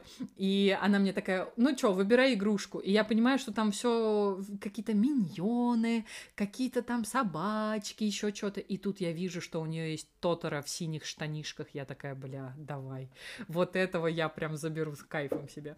И забрала. Ну что, история супер, да давай, блиц. Короче, я подумала, какие песни было бы прикольно услышать на Сочинской набережной. Так. И составила немножко такой хитро выебанный блиц. Итак, вопрос номер один. Ты бы выбрала попробовать муа-муа или джагу-джагу? Джагу-джагу. Окей. А ты бы выбрала быть Настя Каменских или Сеньор Потап? Блять, Ты бы выбрала быть выбор. этим человеком. Потапом. Почему? Не знаю. Потому что он смешной мужик? Да. Я выбираю определенно точно Потапа, потому что Потап гений, песня А-тя-тя, всем рекомендую, А-тя-тя, супер. Ты бы выбрала быть угонщицей, у которой ни стыда, ни совести? Или ты бы выбрала быть младшим лейтенантом, мальчиком молодым, естественно, с которым все хотят потанцевать? Я ждала, тебя, тебя так ждала. Я бы выбрала быть э, младшим лейтенантом, мальчиком молодым. Угу, угу. Также ты бы выбрала пить с Федоком розовое вино так. или пить с Николаевым малиновое вино. Ну, бля. Точнее, пить с Николаевым малиновое вино. Я не люблю вино. Но я выберу «Здесь так красиво, я перестаю дышать». Угу, угу. Хорошо, тогда вопрос экстра класса. Ты бы выбрала дельфином стать красивым или стать подводной лодкой? Если было море водки, стал бы я подводной лодкой. Лодкой. Подводной лодкой, да, да, подводной лодкой. Хорошо. Дельфины злые. И насилуют людей. Да. И не только людей. Да. Но ты бы выбрала море пива или море водки? Я ни то, ни то особо не пью, но пускай будет море водки. Хорошо. И финальный вопрос, просто так как я полечу на самолете, очевидно, а я боюсь летать. Ну, не сам процесс, типа, я боюсь взлета и посадки. И никогда не сажусь в хвосте, потому что в сериале Lost хвост отвалился, и что стало с этими людьми? Ничего хорошего. Поэтому следующий вопрос такого. А все остальные чисто на курорт попали. Все хорошо у них было, все классно. Спасибо, пять звезд. Явно получше, чем у хвоста. Поэтому вопрос следующего характера, так сказать. Ты бы выбрала полететь с Томом Хэнксом в Нью-Йорк, но застрять в терминале, Или ты бы выбрала полететь с Томом Хэнксом в Нью-Йорк, но не долететь и тусить с ним на острове и с волейбольным Как изгой? мячом. С волейбольным мячом. Ам, застрять в терминале уж тогда давайте. Но твоя страна исчезнет, бо ты больше не сможешь туда вернуться. Тогда в терминале, естественно, застрять. Извините. Ну, в общем-то, это был весь блиц. Видишь, ты пережила, а ты меня... Мне Слава зубы богу. заговаривала, блин. Прикольно, что в выпуске, который мы решили с тобой назвать «Королевой балдежа», Обожаю. а, я рассказываю, да-да-да, я рассказываю про то, как богатых белых людей убивают на курортах, вот, а ты будешь рассказывать про тиранию сразу в нескольких странах. Все супер. Где всё, просто люблю. убивают людей налево и направо. По-моему, отлично. А вообще замечательно. Прозвучало очень плохо. Ужасно. Мы очень плохие люди. Короче, у меня для вас, дорогие мои слушатели, подготовлен целый блок про плохих людей. В общем-то, я про хороших редко рассказываю. Вот что я поняла только что. У меня был выбор рассказывать вам про тиранов, рассказать вам про человека, который убивает котят, или рассказать вам про человека, который убивает женщин. И я выбрала рассказать про людей, которые убивали абсолютно всех. Итак, документалочки, цикл документальных фильмов, про которые хочу с вами поговорить, называется «Они. Как стать тираном». Они вышли на Netflix буквально относительно недавно, в этом году. Но я выяснила то, что National Geographic уже сняли документалку. Она называется «Настольная книга диктатора», и там тоже про всяких диктаторов и тиранов и всех на земле плохих людей. Но я ее не успела посмотреть, поэтому расскажу про эту. Этого будет достаточно, я считаю, потому что я была в ахуе. Короче, прикол в том, то, что сериал «Как стать тираном», он оформлен как пособие для тирана. То есть там глава первая «Ограничьте свободу людей», глава вторая «Начните убивать их родственников». И все Ебать инструкции. да, это все рассказано в такой юмористичной форме, как будто бы это разъеб 3000. Как будто это вредные советы. Да, да, да, как будто это вредные советы. И все это озвучивает человек по имени Питер Дик. ну, Динклейдж. Да. Спасибо. Я не могу выговорить эту фамилию, потому что я говорю Дик, и дальше я ничего не могу выговорить. Но еще прикол в том, то, что просто маленькое вступление, чтобы вы понимали, о чем вообще говорю. Там исторические, естественно, кадры, фото, видео, все на свете. Но самый приколдес то, что они это еще все эти рассказы иллюстрировали мультиками. Они нарисовали, и там прям такие вставочки мультяшные, и прикольно все нарисовано, и это необычно было и круто. А еще все эти истории рассказывать не только Буду называть его карлик из Игры престолов. Я плохой человек, хорошо? Окей, все, мы это выяснили, спасибо. Там рассказывают люди, которые занимаются прям историями этих стран, историями этих процессов всех, но еще и люди, которые присутствовали в то время, в той стране, когда происходило вот это вот правление одного из тиранов. А еще там, кстати, много параллелей с одной страной, но про это я говорить, конечно, не буду.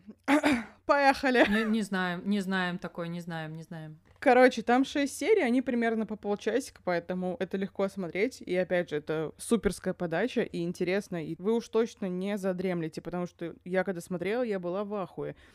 Первая серия, угадай про кого, Лера, угадай про кого первая серия. Про тебя? Блин, как ты догадалась? Почти про Гитлера.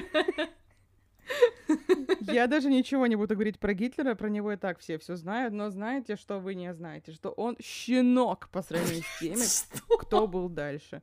Вторая серия была про Саддама Хусейна, и просто серия начинается, Саддам Хусейн был животным, и я такая, о, интересно. А помнишь, у мистера Креда была песня «Саддам Хусейн, привет, Саддам, привет, бродягам и ворам».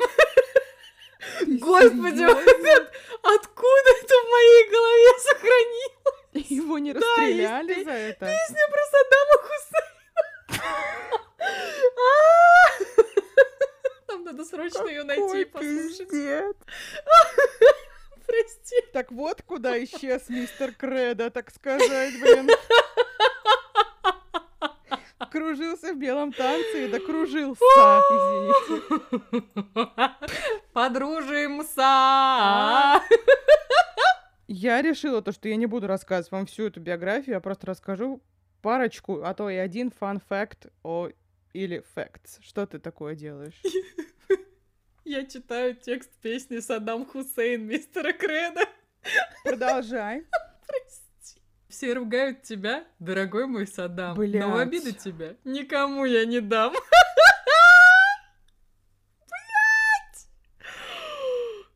Ты за черное золото в курсе один, и в борьбе за него ты дожил до седин. Я такую кринжуху словила right now. Пиздец. Вот уж не думала я то, что мистер Кредо всплывет в таком ключе, типа, знаешь, в нашем подкасте. Как угодно он мог всплыть, но не при Саддаме Хусейне. Я вообще не думала, что мистер Кредо всплывет вообще. Ну, да. Просто сейчас я начну говорить про Саддама Хусейна, и нам не будет так страшно, а будет смешно, потому что мистер Кредо в нашей голове будет вот своим что-то... Челума у него была какая-то хуйня на голове, как у, блядь... Ой, я не помню. А, он же делал вид, что он араб, он надевал эту косынку, как арабы носят, да. И в белом танце кружился все еще. Просто парочка фактов из биографии. Когда Саддам Хусейн пришел к власти, буквально типа через пять дней с начала его правления, он собрал огромный совет, он там сидел, всем рассказывал всякие приколы, а потом говорит, я знаю, что вокруг меня строится заговор. И он перечислил фамилии этих людей, и сразу же подбегала к ним охрана, их схватывали, увели и расстреляли. И все это типа записали на пленку, и видео с этим заседанием разослали вообще по всему миру, во все консульства Ирака на земле, чтобы они знали, с кем имеют дело, и чтобы они никаких козней против Саддама Хусейна не строили. Мистер Кредо, наверное, тоже получил эту кассету, потому что по-другому я не могу объяснить, блядь, эту песню. Я не могу теперь вообще по нему рассказывать, понимаешь? Все, мне пизда. Можешь, пожалуйста, не вспоминать песни больше ни про одного диктатора, а то это превратится в фарс, так сказать. А до этого наш подкаст им не был. Я правильно понимаю? А, а еще, короче, у него были дочери, и они были замужем, очевидно. Дочерям и их мужьям не нравилось, что происходит в стране, и они такие, давайте съебемся. И они съеблись. Но Саддам-то, естественно, все это знал. Он нашел, где они спрятались, и он им звонит, говорит, блин, возвращайтесь, пожалуйста, так без вас плохо, я прощу вас, ваших мужей, всех прощу, возвратитесь, пожалуйста, домой. И а, дочери такие, блин, ну батя же не будет пиздеть. Ну, батя же никогда не пиздят. Отсылка к нашему прошлому выпуску. Они приезжают домой, и Саддам Хусейн убивает мужей своих дочерей, привязывает их тела к машине, и их тела просто протаскивает по всему городу. Естественно, обо всем Ёб этом разошлась мать. молва, чтобы все вообще боялись Саддама Хусейна до усрачки, что все и делали. Вот, но потом его убили, конечно. Вот так удачно сложились обстоятельства. Следующий наш персонаж. Как будто бы я просто чувствую себя Якубовичем, только в очень плохой параллельной вселенной. Дальше следующий товарищ Иди Амин. Я про него когда-то очень давно читала, но вообще как-то он мимо меня прошел. Он правил Угандой 8 лет. Он был огромный, темнокожий, ну, очевидно, если он из Уганды. Шкафина, очень злой, тиран, мерзкий человек, но его называли нежный великан, что само по себе уже тоже супер, я считаю. Или нежный А. гигант, его так называли, как будто это название фалоимитатора, извините, пожалуйста. Да, да, да. Я, сижу, думаю, то, что это какое-то название Дилда. Извините, извините меня много раз. Ой-ой-ой.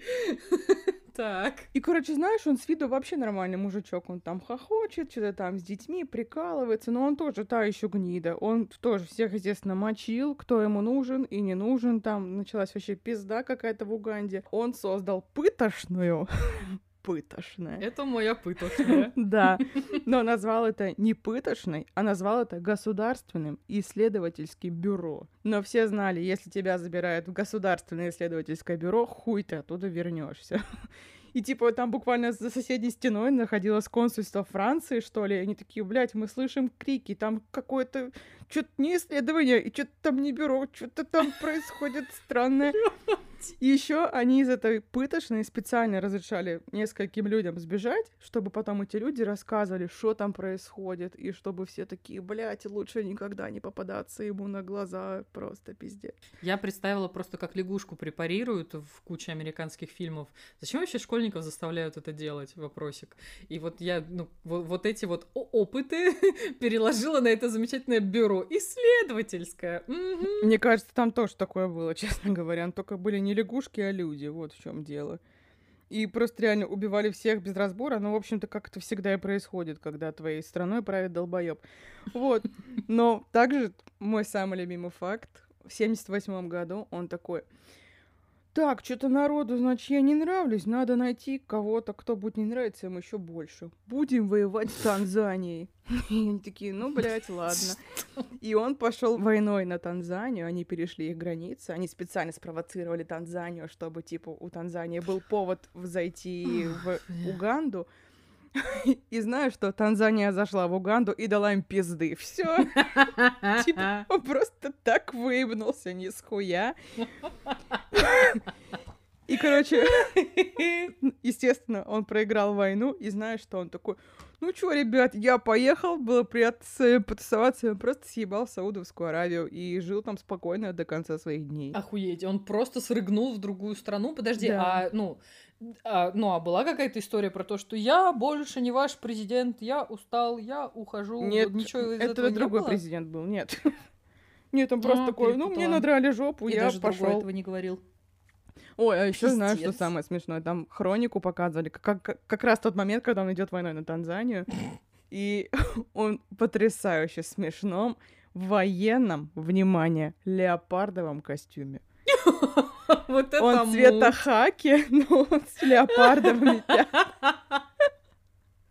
Я подумал, блядь, ну, Вы что-то в камуфляжечной что-то перепутали. типа, если и стоит становиться тираном, то только ради такого костюма, я считаю. По-моему, это охуенный повод. Вот, а, там еще парочка человек, но про них я скажу чуть позже, потому что сейчас я хочу сказать про Муаммара Каддафи, который правил Ливией. Он такой странный кент. Во-первых, Муаммар Каддафи Каддафи такой странный Кент. Великая просто аналитика подкаста «Эксперты в области Я аналитик ничего». Такой странный Кент. Обожаю. Короче, в молодости он- просто выглядит как смесь Теда Банди и Тайки Вайтити. Это самая странная смесь на земле, но Ого. он выглядит Да, так. это очень странная смесь. Да. Так. Ну, окей. вел он себя как Тед Банди, очевидно. Начнем с того, то, что когда он приезжал в какую-то другую страну, все нормальные президенты селились в отелях, а он такой, нет, у меня свой шалаш. И он просто ставил посреди страны свой шалаш блядь? и жил там. А еще он был супер модником, у него все время были очечи всякие приколдесные, там одежда по последнему писку моды, батюшки мои, такой был человек. И самое смешное, короче, он решил, бля, ну образование, короче, какая-то хуйня. Я напишу свою книгу, и по ней все будут учиться. Эта книга называется вообще сейчас неожиданно, называется Зеленая книга. Да. Ой. И это просто сборник его цитат и бессмысленного говна.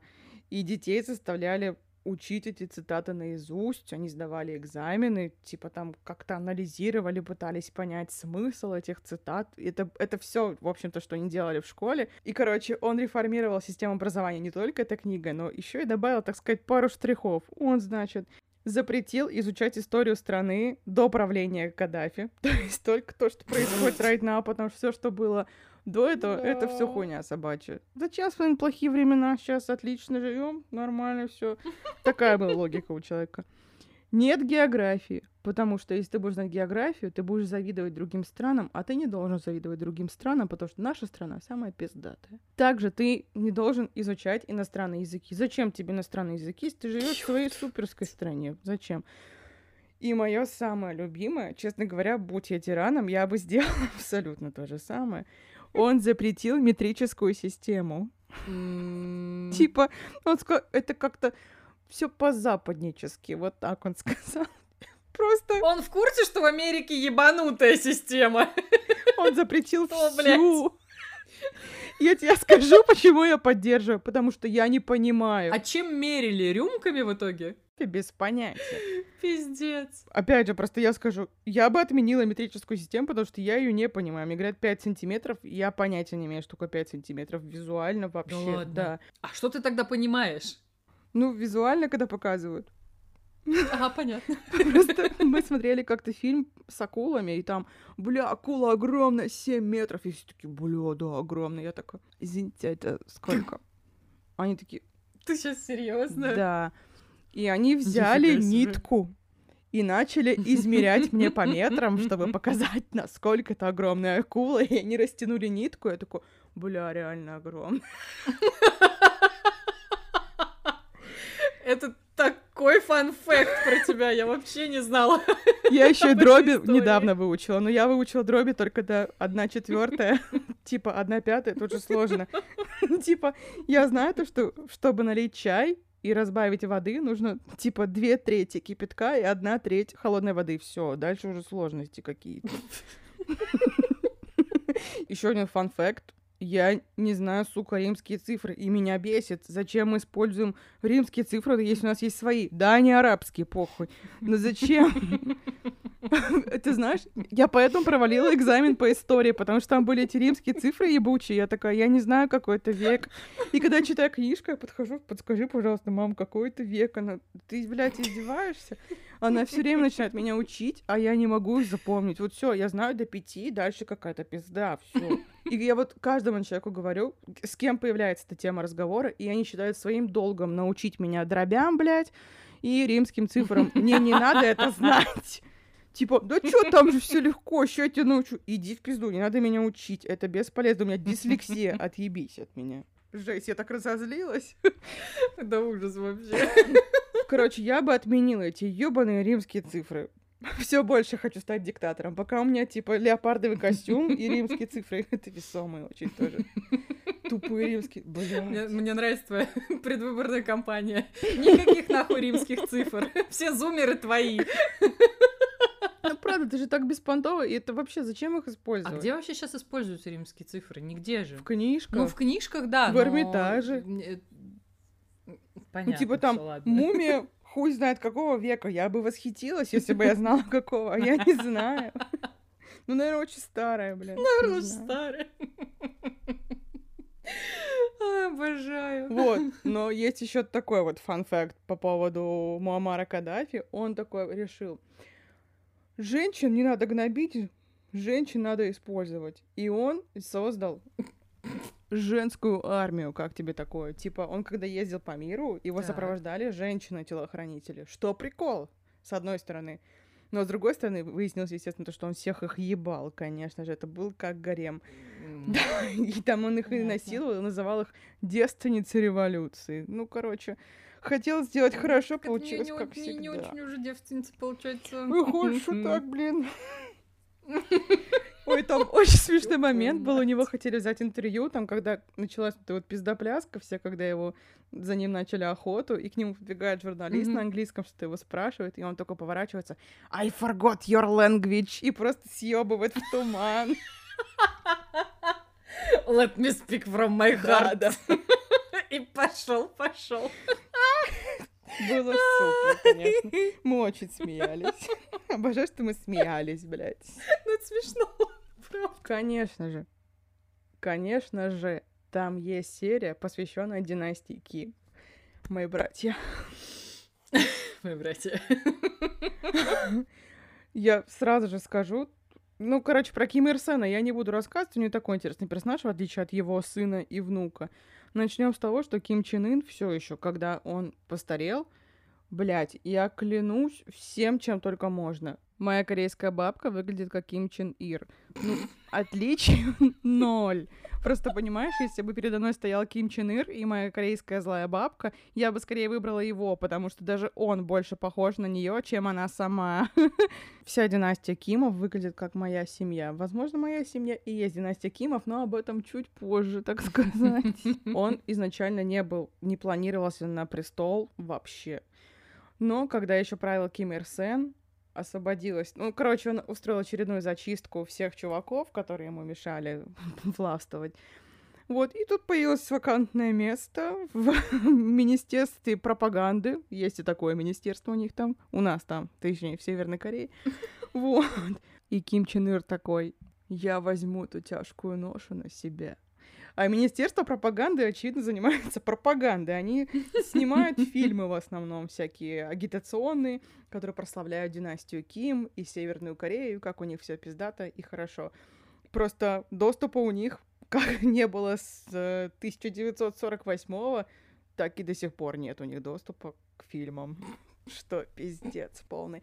Ну, так сказать, не у всех, потому что Ким Чен Ир, он такой папкин киноман. Все, что он делал в свободное время, он просто зырил фильмы. Он заказывал, ему привозили контрабандные фильмы, сделали ему корейские субтитры. У него огромнейшая кинотека всех фильмов. И он просто так сидел и смотрел фильмы. Вот, и он снимал фильмы, и, и первый фильм, который он снял, просто произвел фурор, и такой Ким Ир Сен, блядь, ты будешь моим преемником, будешь править после меня. Он такой, я, как обычно, возьму эту ношу. И он продолжал снимать свои фильмы, но, естественно, он же получал фильмы с Запада, и он понимал, что-то не то, вот что-то не хватает. И потом он придумал план. О, я спищу свою любимую актрису, чтобы она снималась в моих фильмах. А эта актриса, она из Южной Кореи. И он ее спиздил северную, получается. Ее муж поехал ее искать, а ее муж режиссер, известный в Южной Корее. Он приехал в Северную Корею, и, собственно, его тоже пленили. Им запретили встречаться несколько лет, там они пять лет не видели, шесть лет не видели, живя там буквально друг у друга под боком. А Ким Чен Ир такой, я придумал прикол. Давай-ка ты снимай фильмы с ней. Вот это натуральный разъем. Долго думал, да? Короче, и про это есть целая книга, называется «Кинокомпания Ким Чен Ир представляет», ее написал Пол Фишер. Я ее еще не читала, но отзывы о ней, конечно, прикол. Я ее уже скачала, я прочитаю, наверное, потом вам расскажу. Потому что это как раз Пол Фишер взял интервью у этого режиссера, которого похитил Ким Чен Ир. Также есть глава в книге Тирана, то, что нужно сделать себе какую-то охуенную историю, чтобы все поверили, то, что ты бог. Вот. И, в общем-то, так сказать, Ким Чен Ир и послушался эту главу. Он придумал целое предание о своем рождении. Сейчас я его зачитаю, чтобы не спиздеть. Ким Чен Ир родился в бревенчатой хижине в тайном партизанском лагере у пика Чан Собон возле самой высокой почитаемой горы Северной Кореи Пэкту. В момент его рождения на небе появилась двойная радуга и яркая звезда, и когда солдаты ее увидели, они в радости запели песни – вот такая вот история, значит, рождения Ким Чен Ира. На деле же было все гораздо в тысячу раз лучше. Хотя, казалось бы, куда? Ким Чен Ир родился в Хабаровском крае, в селе Вятское. И его имя при рождении Юрий Ирсенович Ким. Что? Да. Я просто напоминаю, что я Юлия Юрьевна. Понимаете, о чем я?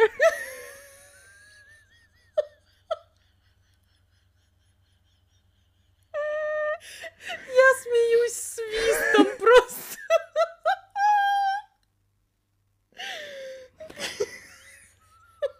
По-моему, супер, но на этом наше сходство типа не заканчивается. Юрий Арсенович Ким, так сказать, родил своего сына, нынешнего правителя Северной Кореи, Ким Чен Ына в 1984 а мой брат, который уже мертвый к, к этому моменту, он тоже родился в 1984 Мы родственники, блядь.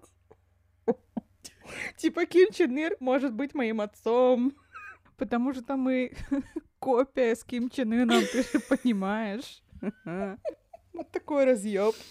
Но Юрий Ирсенович и на этом не остановился. Давайте просто называть его Юрий Ирсенович. Там Ир, Ир, хуй их разберешь. Я разберусь, естественно, они же мои родственники. Я не разберу. Он такой, я, конечно, родился под звездой, а не в Хабаровском крае. Но мне не хватает какого-то прикола. О, хочу суперсилы. И он такой прикол себе придумал, то, что он научился ходить в три недели, а говорить в восемь недель. Это не сам, это типа по лайту еще, блядь. Также он управляет погодой. Аватар, легенда об Аанге. Я правильно все понимаю? Также он изобрел гамбургер. Типа он, видимо, считает это высшим достижением, я не знаю. И также он не писает и не какает. Вот это прикол, я считаю. Да. А что он делает? Он просто лопается в какой-то момент? Я Нет, типа понимаю? он как божество, а богам не нужно писать и какать. Когда-то, когда я была маленькая, я листала журнал «Все звезды», и там была рубрика с фотками папарацци. Мгм. И люди засняли, как Бритни Спирс открывает дверь туалета. И была подпись «Бритни, ты что, спешишь в туалет? Эй, принцессы вообще-то не какают!» И я еще... серьезно? Да, я абсолютно серьезно. И я еще вот в типа в 7 или в 8 лет, вот сколько мне там было, я сидела такая и думала, как это, блядь, несправедливо? Разрешить принцессам срать? Так я сидела в детстве и думала. Разрешить принцессам срать нормально. Извините. И, значит, вот это вот его суперсила не писать и не какать постепенно превращается и, в общем появляется и обыгрывается в фильме «Интервью» 2014 года, где играет мой любимый Обожаю будущий муж Сет кино. Роган. Эй, это мой будущий муж Сет Роген. Кстати, ты видела, как выглядит сейчас Сет Роген? Он очень сильно похудел, он срезал все свои кудри Да, и... и седой. ну, да, много седины получилось. Я просто такая думаю, ты какой-то, как будто ты айтишник в Эппле. Вот Да. правда, очень похож. Но он все равно потрясающий. Вот. Он такой хороший. Он потрясающий. И играет там еще Джеймс Франко, а там еще Джеймс Франко играет как обычно омерзительного человека, и он там без бороды, и он так похож на Дэйва Франко, и я такая, блядь, ого. Удивительно, они же братья, ничего Ну, себе. да. Еще там играет Лизи Каплан. Лизи Каплан просто крашеса, просто Лизи Каплан супер. Короче, он хоть и вышел в 2014 году, я посмотрела его только вчера, потому что то как-то его же сначала было хуй найти, его же запретили. Да. Потом что-то не складывалось. Потом я не могла найти, чтобы была нормальная аудиодорожка. Потом что-то... Короче, очень у меня было много препятствий к этому фильму. Я его посмотрела вчера, и меня разъебало просто. Ну, типа, не ждите от него чего-то сверхъестественного, потому что все таки дуэт Джеймс Франко и Сет Роган, это уже есть. Можно какие-то выводы сделать, типа, да? Да ладно, ну слушай, они снимают потрясающую ебанину. Да. Ты помнишь еще был фильм «Апокалипсис по-голливудски»? Я его так люблю, никто его не любит, а я Я обожаю просто. этот фильм. Просто моя любимая, я не, не знаю почему, но мой любимый просто панчлайн из всего фильма это когда Джей Барушель говорит, пожалуйста, я не хочу умирать в доме Джеймса Франка. И Джеймс Франко такой, блин, нам нужна видеоверсия. А когда в Джона Хилла вселился демон. А Ченнинг Татум на поводке. Блин, точно. И, и одна ему Уотсон, как обычно, на серьезных щах и говорит, отойдите от меня, уроды! Очень хороший фильм, потрясающий. Очень крутое кино, надо пересмотреть. Да, надо пересмотреть. И тут, в общем-то, то же самое. Суть фильма то, что Джеймс Франко известный такой журналист и прикольный, но он ведет сплетни. Сет Роган его продюсер. И тут Сет Рогану говорят, ты снимаешь говно, ты несерьезный журналист. И тут как раз наз- назревает ядерный конфликт между Кореей и всем остальным миром. И Сет Роган такой, блядь, мы возьмем интервью у Ким Чен Ына, вот это будет натуральный разъеб. И они туда едут, договариваются обо всем этом, естественно. Вот. И они приезжают к нему во дворец, и Джеймс Франко корешится с Ким Чен Ыном, а Ким Чен Ын в фильме показан как смешной мужик, который пьет Маргариту и прикалывается под Кэти Перри. Кстати, песня Кэти Перри станет просто гимном всего этого фильма. Cause baby, you're a firework. Спасибо. Короче, да, там началась, как обычно, вся эта ебанина с запихиванием чего-либо себе в задницу, и про говно и про пердеж там было. Ну, типичный фильм все еще. Но это не делает его хуже, во-первых, потому что я считаю, у этого фильма есть два огромных плюса. Во-первых, то, что это, ну, своеобразная, но достаточно неплохая политическая сатира, я бы так это назвала. Мгм. Это во-первых. А во-вторых, никто еще до них не поднимал тему Северной Кореи. Мгм. И это прикол. Потому, ну, на самом деле, надо на это решиться, честно говоря, потому что в Северной Корее, да еще с корейцами, знаете ли, шутки плохи. И они с этим справились, и мне кажется, очень, ну, своеобразно, но неплохо получилось. Я кайфанула, типа, знаешь, у меня нет вопросов никаких. Слушай, ну я абсолютно тоже кайфанула, но я его посмотрела сильно раньше. Я его посмотрела, в принципе, когда он вышел. Без У уха. меня же есть cool story про фильм интервью, потому что, а, ну, значит, типа, идет какой там 2014 год. Спойлер, один из худших вообще годов в моей жизни, мне кажется, самый худший. И под конец э, 2014 года я узнаю о том, что меня таки взяли на работу в Sony Pictures. Я, типа, радая до жопы. А, но что происходит? Короче, в тот же момент разворачиваются следующие события. Мир узнает, э, что есть такой фильм интервью, выходят трейлеры, по трейлерам все очень понятно. А, значит, там типа Северная Корея выдвигает ноту протеста и говорит о том, что нет, Sony не будет релизить этот фильм. Это же полный пиздец, так нельзя.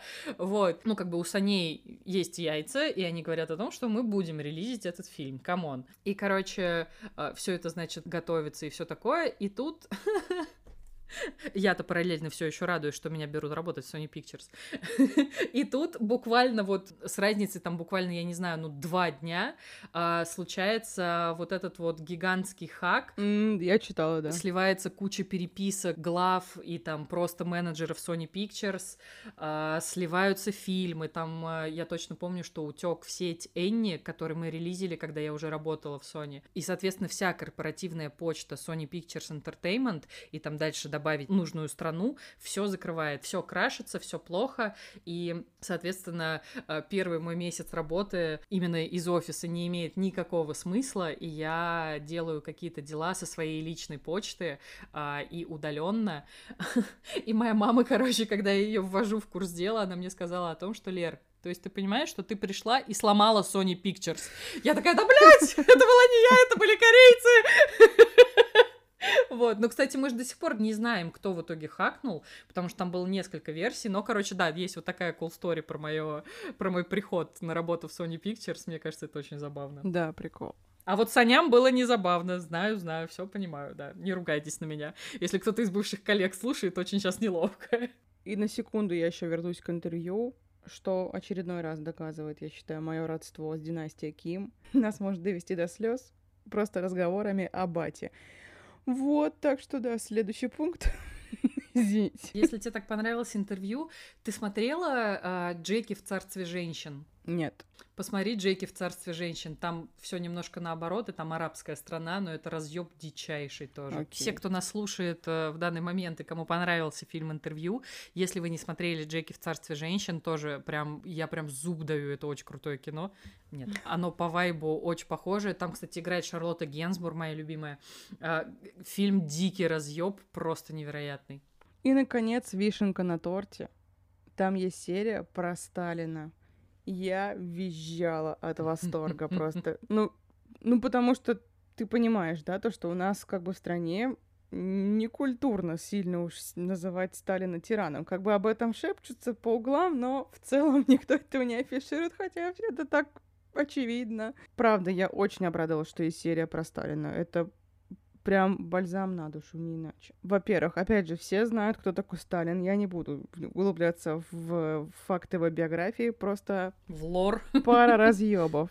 Во-первых, Сталин сделал одну из первых фотошопных фотографий в мире. Чё? Есть фотография, где он рядом с Лениным, ну там было немножко по-другому. Он сидел чуть дальше от Ленина, его посадили ближе и выдвинули его на передний план, потому что, типа, он главнее Ленина. Ему замазали лицо, потому что у него было какое-то ебучее лицо там после оспы, после чего, неважно. Короче, ему, ему зафейстюнили, удлинили руку, и типа они там сидят как натуральные кореша с Лениным, и это очень смешно. Сталин ввел тренд на маски в Инстаграме, когда масок в Инстаграме еще не существовало. в общем-то, тоже. Интернет. Вот это трендсеттер, я понимаю. Подожди, а ты обращала когда внимание, то, что у Сталина хитрожопое лицо? Я вот никогда не обращала, сейчас обратила. Но он но он такой чеширский кот с усами вот этими своими. Такой, ща наебу. Да, да, да, такое. Что бы я хотела особенно выделить, это история про Павлика Морозова. Во-первых, сама история про Павлика Морозова полный пиздец. Что ты смеешься? Прости, пожалуйста. Я вспомнила. Я вспомнила шутку про то, что Павлик Морозов сильно сдал. Это я сегодня зачитала Лере перед выпуском, ее разъебала. Извините. Зачем придумали Павлика Морозова? Потому что они же свергли все религиозные вот эти вот приколы. Вот, верить в Бога нельзя было, Бога нет, но им нужен был какой-то идол помимо Сталина. Они такие, вот сейчас прикол придумаем вы просто ёбнетесь. Если кто не знает, сейчас вкратце расскажу. Был такой якобы очень молодой симпатичный мальчик, который верен своему государству, Павлик Морозов. И тут он выяснил то, что его отец собирает зерно какое-то и продает его, и использует, то есть себе, так сказать, на благо. Павлик Морозов, так сказать, не будь дураком, пошел настучал на своего батю. В общем-то, родственники узнали, что Павлик настучал на батю, им это не понравилось. И Павлика, в общем-то, родственнички-то его порешали, в общем-то.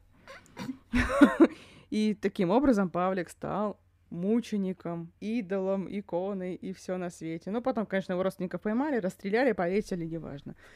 Вот. Но потом, когда Союз развалился, естественно, начали копаться во всех этих делах, и Павлика никакого не существовало. Это просто выдуманный персонаж. Да ладно? Да, и они такие, Да? «Чё? Да, это выдуманная история, это миф. Что прикол, опять же. То есть я представляю, люди сидели такие в комитете, да, за столом, там у них знамя этого Ленина, блядь, Сталина, они такие, нам нужна история, ребята, просто брейншторм сейчас устроим. И они сидят и думают, не, хуйня, на доске вот так, как Чарли из Филадельфии, вот этот вот мем, где он стоит с Да-да-да. доской. Просто как до этого можешь догадаться? Это потрясающе, я считаю. Вот.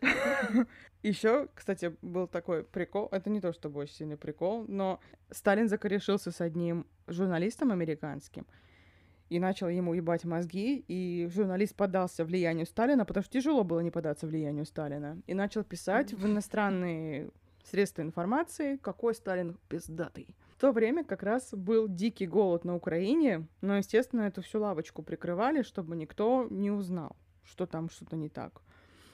И журналист такой говорит, товарищ Сталин, давайте сгоняем в Украину, мне так интересно, что там.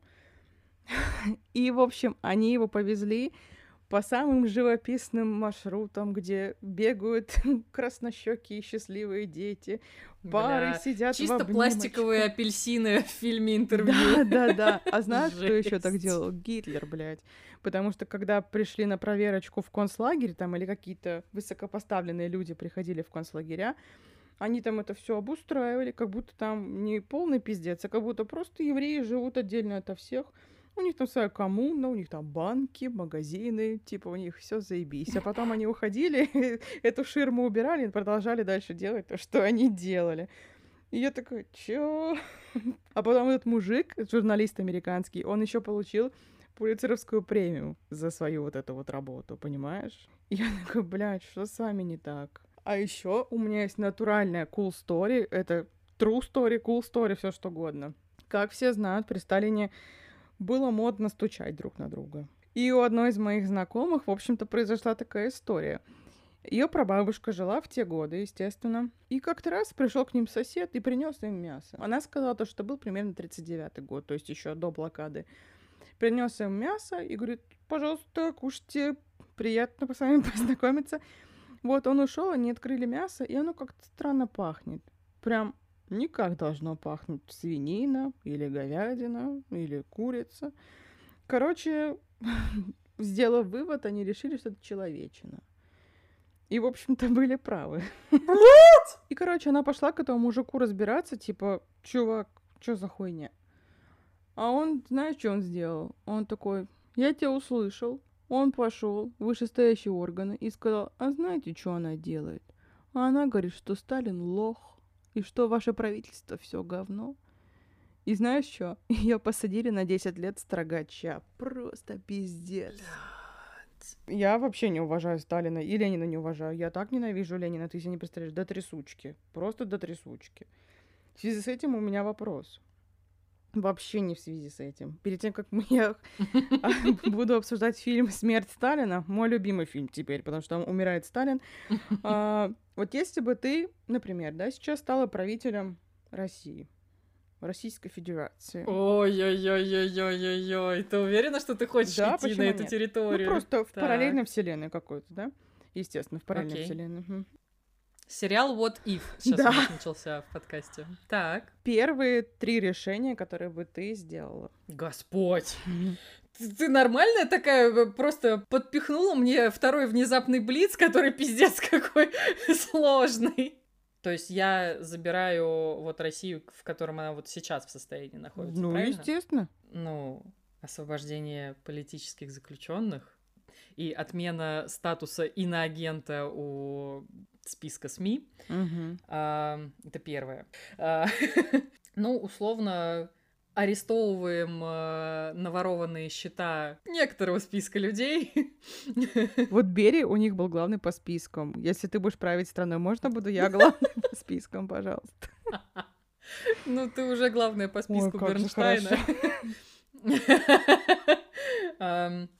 Ну и, собственно, перераспределение этих средств, я не знаю, на, блядь, реставрация, да, блядь, больниц, в пенсионный, блин, фонд и вот эта вот вся история. Потому что, а, знаешь, вот эти вот а, проекты «Дари еду», где ты перечисляешь деньги а, на то, чтобы кто-то из пенсионеров тупо поел на этой неделе, это пиздец. Мгм. Ну, то есть я каждый раз рыдаю от лютой злости вообще, когда я вот это все вижу. Да так дохуя всего надо сделать, это же жесть. Ну, наверное, пускай это будет история, опять же, про перераспределение бюджетов, и нам нахуй не нужно столько денег на наш ядерный потенциал и все такое.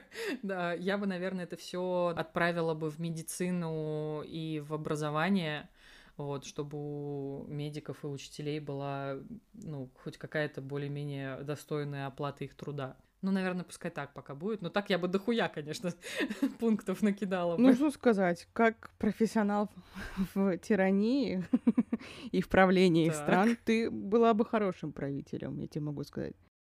Я думала, я, я думала, ты сейчас скажешь, ты была бы нормальным таким тираном. Нет, тираном была бы я. Ну, типа, я была бы не тираном, вот я была бы приколисткой, знаешь, вот из рода Ким, потому что первые мои три решения А, мгм. я бы снесла нахуй мавзолей, потому что я считаю, что все беды в М. России из-за мавзолея.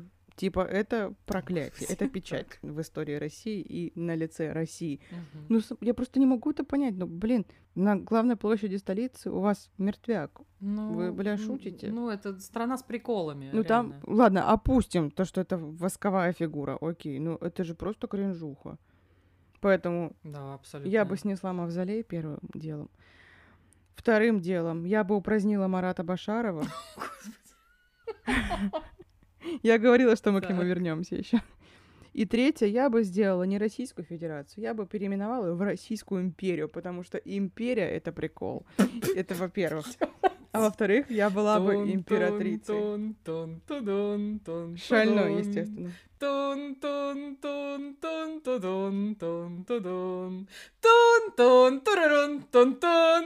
турурун. Блять, все. Ни шатаута, ни шараута тебе. Честное слово. Я упразднила Марата Башарова. Имперского марша. Жесть. Да хуйней какой-то занялась, честное Это слово. важно. Но потом у меня много другого. Я, я столько всего напридумывала. Я сидела, я три часа просто думала, что бы я сделала. Это вообще такой прикол. Так. Я еще упразднила бы Эрнста. Он уже заебал этот Эрнст, блядь, вонючий. Зачем ты бьешь так точечно? Ты на каких-то, я не знаю, ты из пушки палишь по комарам. Зато метко, я бы так сказала.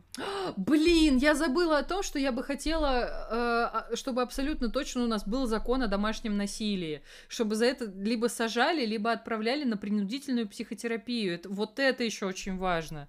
Ебать, как много всего надо сделать в этой стране, ну пиздец, вот, блин. вот я поэтому... У меня просто взорвалась жопа, мозг и все на свете. Абсолютно вообще ужасно. Вот, но опять же.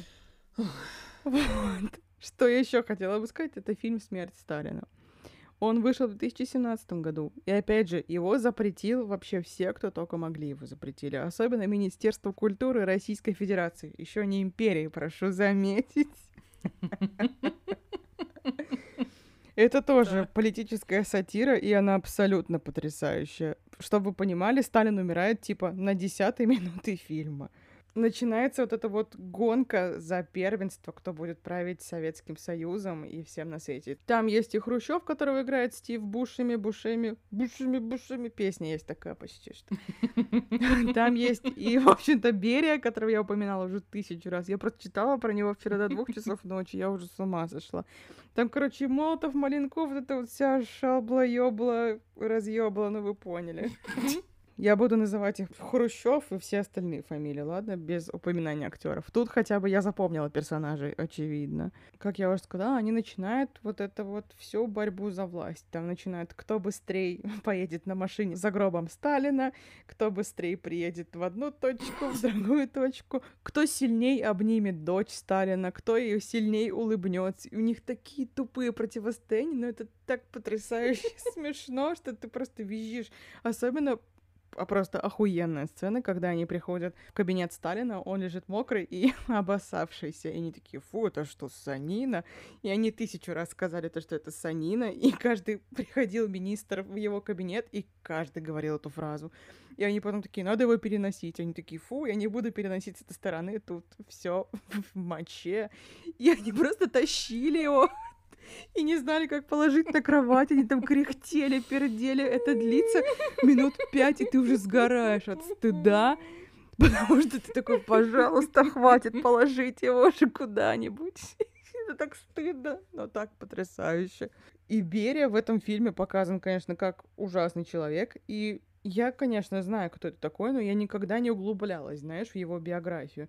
А тут показали его во всей красе, и я такая, ого, и поэтому я про него очень долго читала. Он вообще говно-говнович, по-другому его не назвать. А можно я вклинюсь в твою историю со своей историей про Берию? Давай свою охуенную историю про Берию, пожалуйста.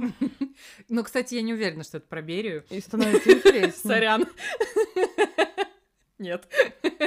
Короче, когда-то, когда я была маленькая, моей бабушке, она была, помимо того, что директором школы, она была еще учителем русского и литературы.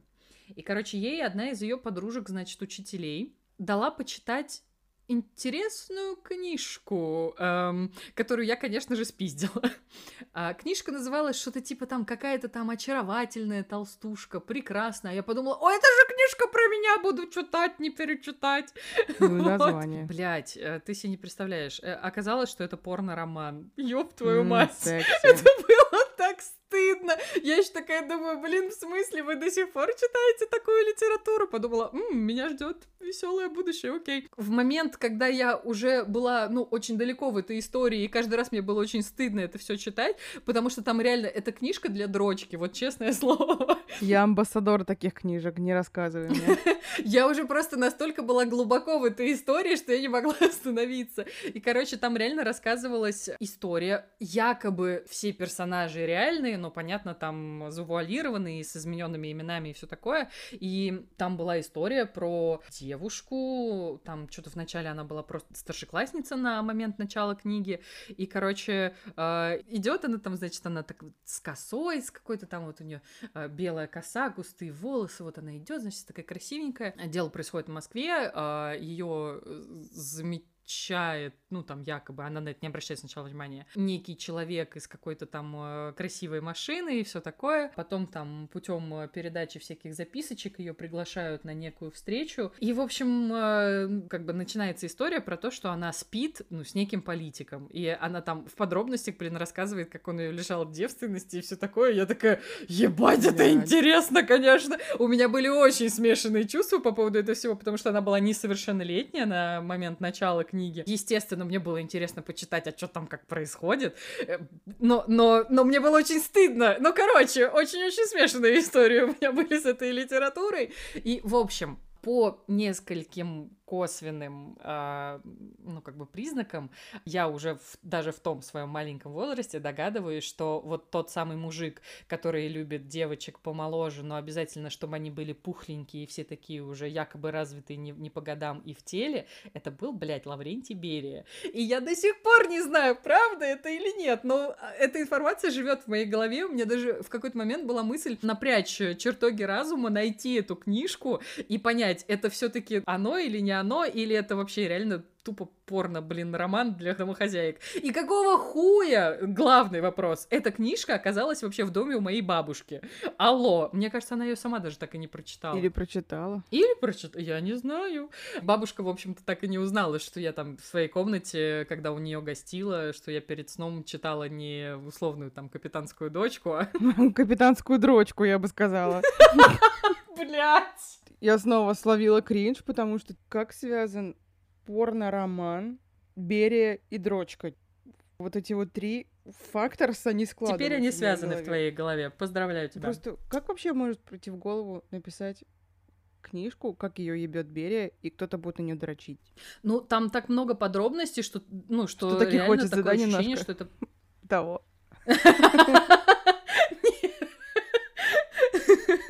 Блять. Может быть, поэтому моя сексуальная жизнь проклята осталась. Тебя просто Берия в свой списочек занес. Бля, нет! Я просто обожаю, как мы просто все опошили в этом выпуске. Все еще мистер Кредо, блядь, порно с Лаврентием Берией. Прости, пожалуйста. Я, я сломала вообще всю твою грозную повестку. Извини. Жесть. Я просто опять не знаю, как теперь собраться с силами.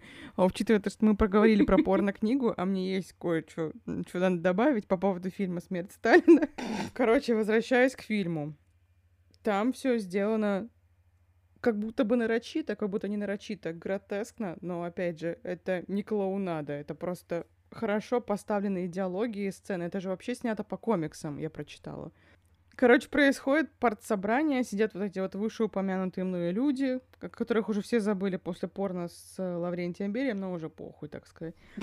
И они очень смешно голосуют. Это вот тоже очень трудно назвать выборами, но это потрясающе. В течение этого голосования выясняется то, что Хрущев должен заниматься похоронами Сталина, и он очень не хочет этим заниматься. Типа к нему подходит, выберите ткань или нет, он такой, мне похуй. Я смотрела в оригинале, и там просто мат-перемат, там все друг друга шлют нахуй просто. Я так, какой же хороший фильм. И происходит, значит, процессия подготовки к похоронам вождя. И я такая сижу, мгм, мгм. и тут входит он, мое солнышко, моя любовь.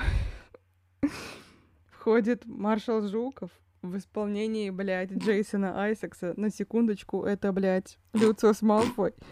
Очень брутально входит, он вот так откидывает свою шинель в слоумо, поправляет так ордена, которые ему бьют его по лицу почти что. И он выглядит так брутально и так секси, и он в форме, и я такая... С ним бы тиктоки пилить. М. А е- у меня есть парочка сохраненных таких. Ой.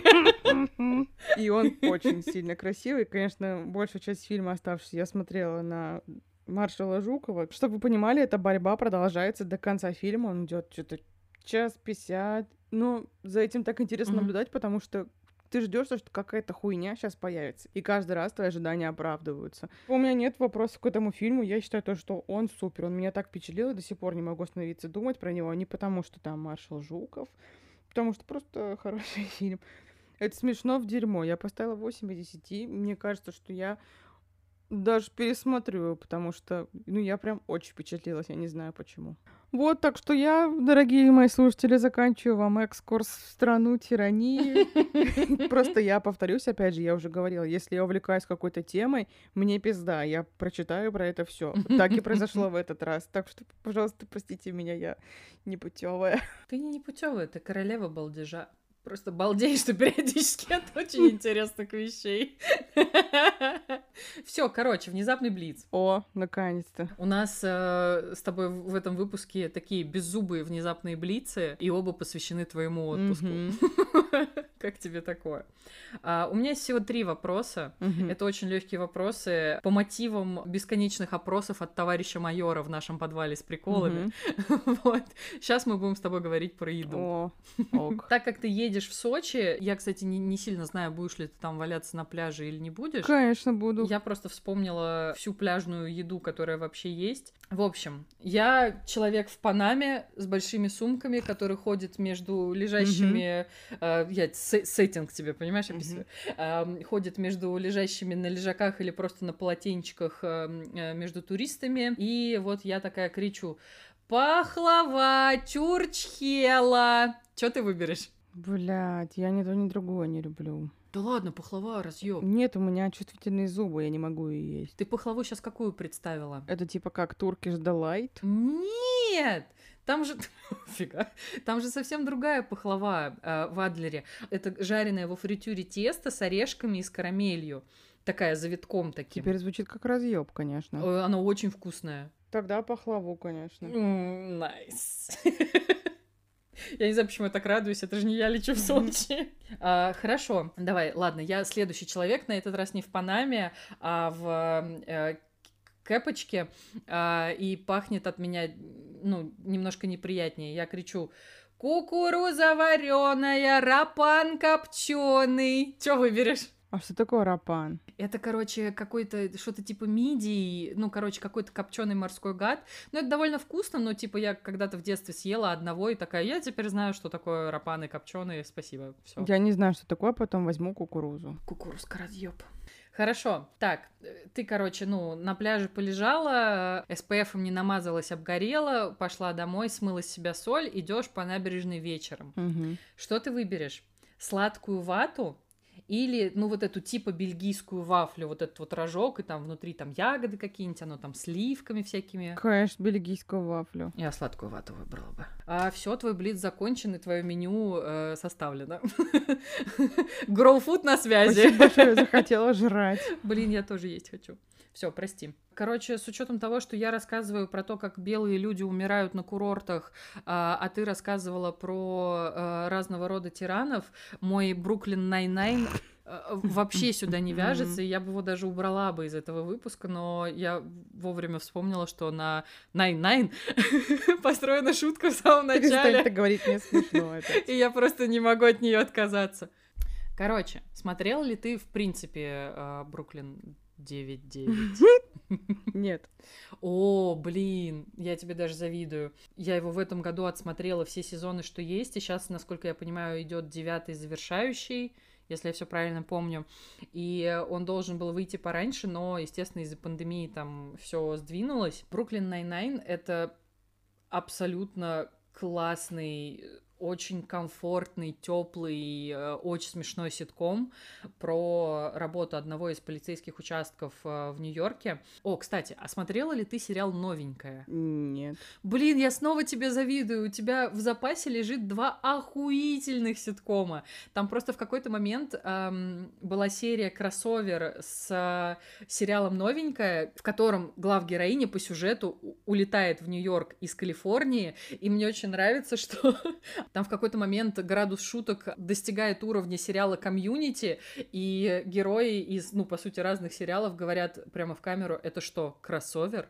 И я такая, ебать, это LOL. так круто, господи! Что я хотела сказать про сериал, ну, про который и так куча народу знает, ну, то есть я просто сейчас начала смотреть новый сезон, поэтому хочется его упомянуть. Я бы, наверное, хотела выразить респект создателям сериала за те темы, очень-очень непростые, которые они ну, по идее, конечно, могли обойти стороной, но по идее не могли и в итоге не обошли. Примерно как мы с тобой, правильно понимаю? А, в общем-то, да, да.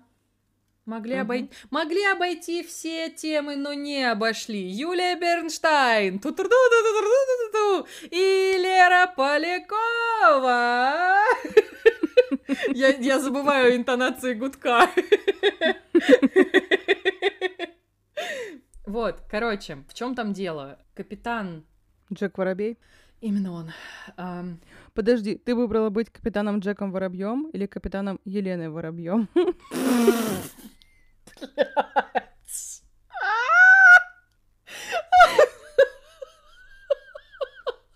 Почему я пережила три внезапных блица за этот выпуск? Подскажи, пожалуйста. Я импровизатор. Антон Шастун, я правильно понимаю? Да, все верно. Я бы выбрала быть капитаном Джеком Воробьем, потому что он делает вот это вот все руками, глазами. Елена Воробей тоже так может делать. Капитан Елена Воробей. Но капитан Елена Воробей еще не, не зарекомендовала себя такой расчудесной хореографией, поэтому я выбираю быть Джеком Воробьем. Это ложь, ладно. В общем, с учетом того, что капитан э, участка, за героями которого мы наблюдаем, капитан Холт, он э, темнокожий мужчина. И с учетом того, что произошло за прошлый год, сериал, даже смешной сериал про полицейских, ну, наверное, все-таки действительно не мог обойти это стороной, потому что они, ну, как бы, в принципе, никакую социальную повестку никогда стороной не обходили и умудрялись как-то ее адекватно и хорошо обыгрывать.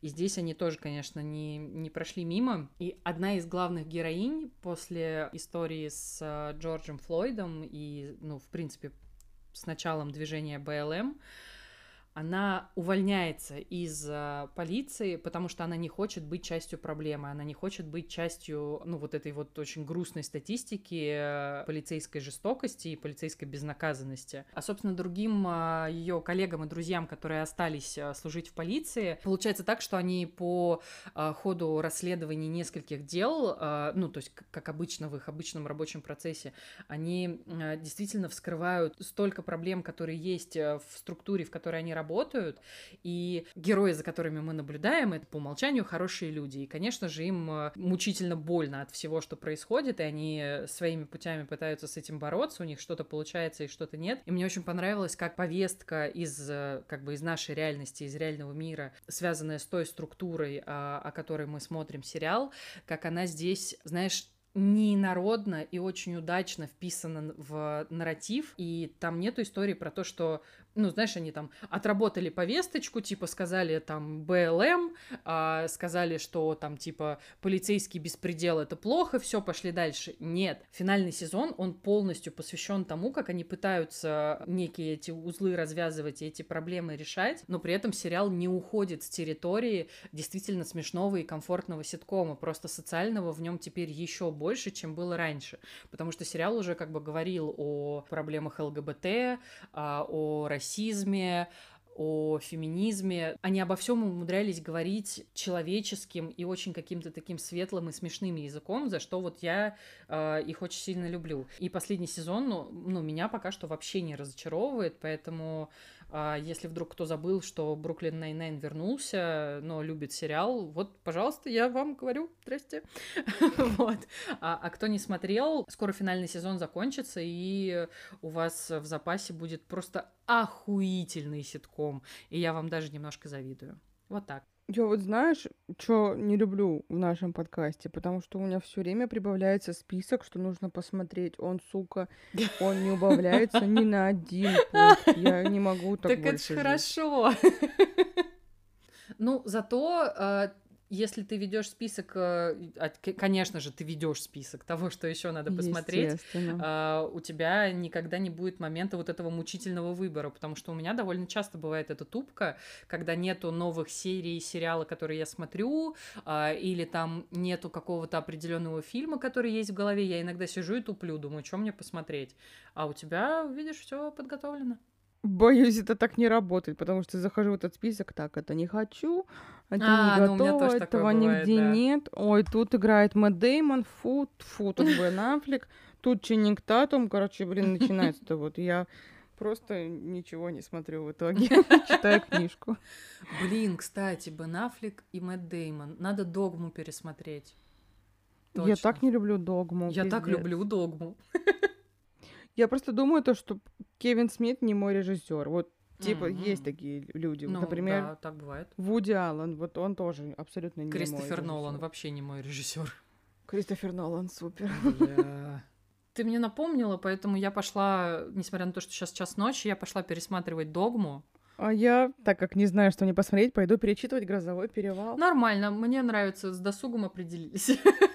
Ну, на этой ноте давай тогда и заканчивать выпуск наш. Если вы дослушали до вот этой, наверное, заключительной минуты подкаста, а, слушаете мой снова уже немножко подхрипший голос, вы же помните, что вы герой, и мы с Юлей э, а, все еще целуем ваши души и уши. Спасибо вам всем огромное. И в конце этого выпуска мы бы, наверное, хотели вас попросить. Мы видим, что вы и так делитесь э, нашим подкастом. Э, мы видим, э, и спасибо вам всем за это огромное. Мы видим, что э, вы нас хвалите. Это супер приятно. Но, наверное, мы бы хотели... Это как, это как, знаешь, это как ютуберы, которые постоянно напоминают поставить лайк. Наверное, вот что-то такое. Да, поставьте лайк, подпишитесь на наш канал, поставьте колокольчик. Кстати, по поводу поставьте лайки. Поставьте уже два лайка нам на Яндексе, я вас умоляю. Меня раздражает то, что там такая цифра, понимаете? А, да? Я, кстати, не знаю, какая там сейчас цифра. В общем... Там 398. Неужели нельзя сделать в общем, 400? Меня это бесит. Два, а еще лучше два... 401, чтобы было нечетно. Да, да, Юля же не любит нечетные числа. В общем, пожалуйста, три, чел... три человека человека, поставьте нам лайки. Вам не сложно, нам приятно, пожалуйста. И делитесь, пожалуйста, а, какими-то, я не знаю, ретвите, пилите сторис в Инстаграме. А, у нас, кстати, есть э, аккаунт в Инстаграме, он называется Experts of Nichego. Мы обязательно дадим ссылку. А, рассказывайте про нас, например, друзьям, которым тоже очень хочется просто включить э, подкаст э, и под него просто отдохнуть. Ставьте нам 5 звезд на Apple Podcast. Это тоже очень важно. Окей, да, вот это тоже.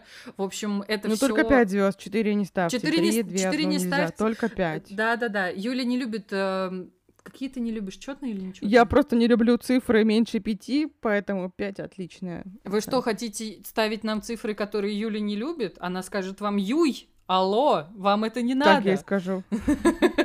Я отправлю своих корейских шпионов за вами следить. Ужас какой-то.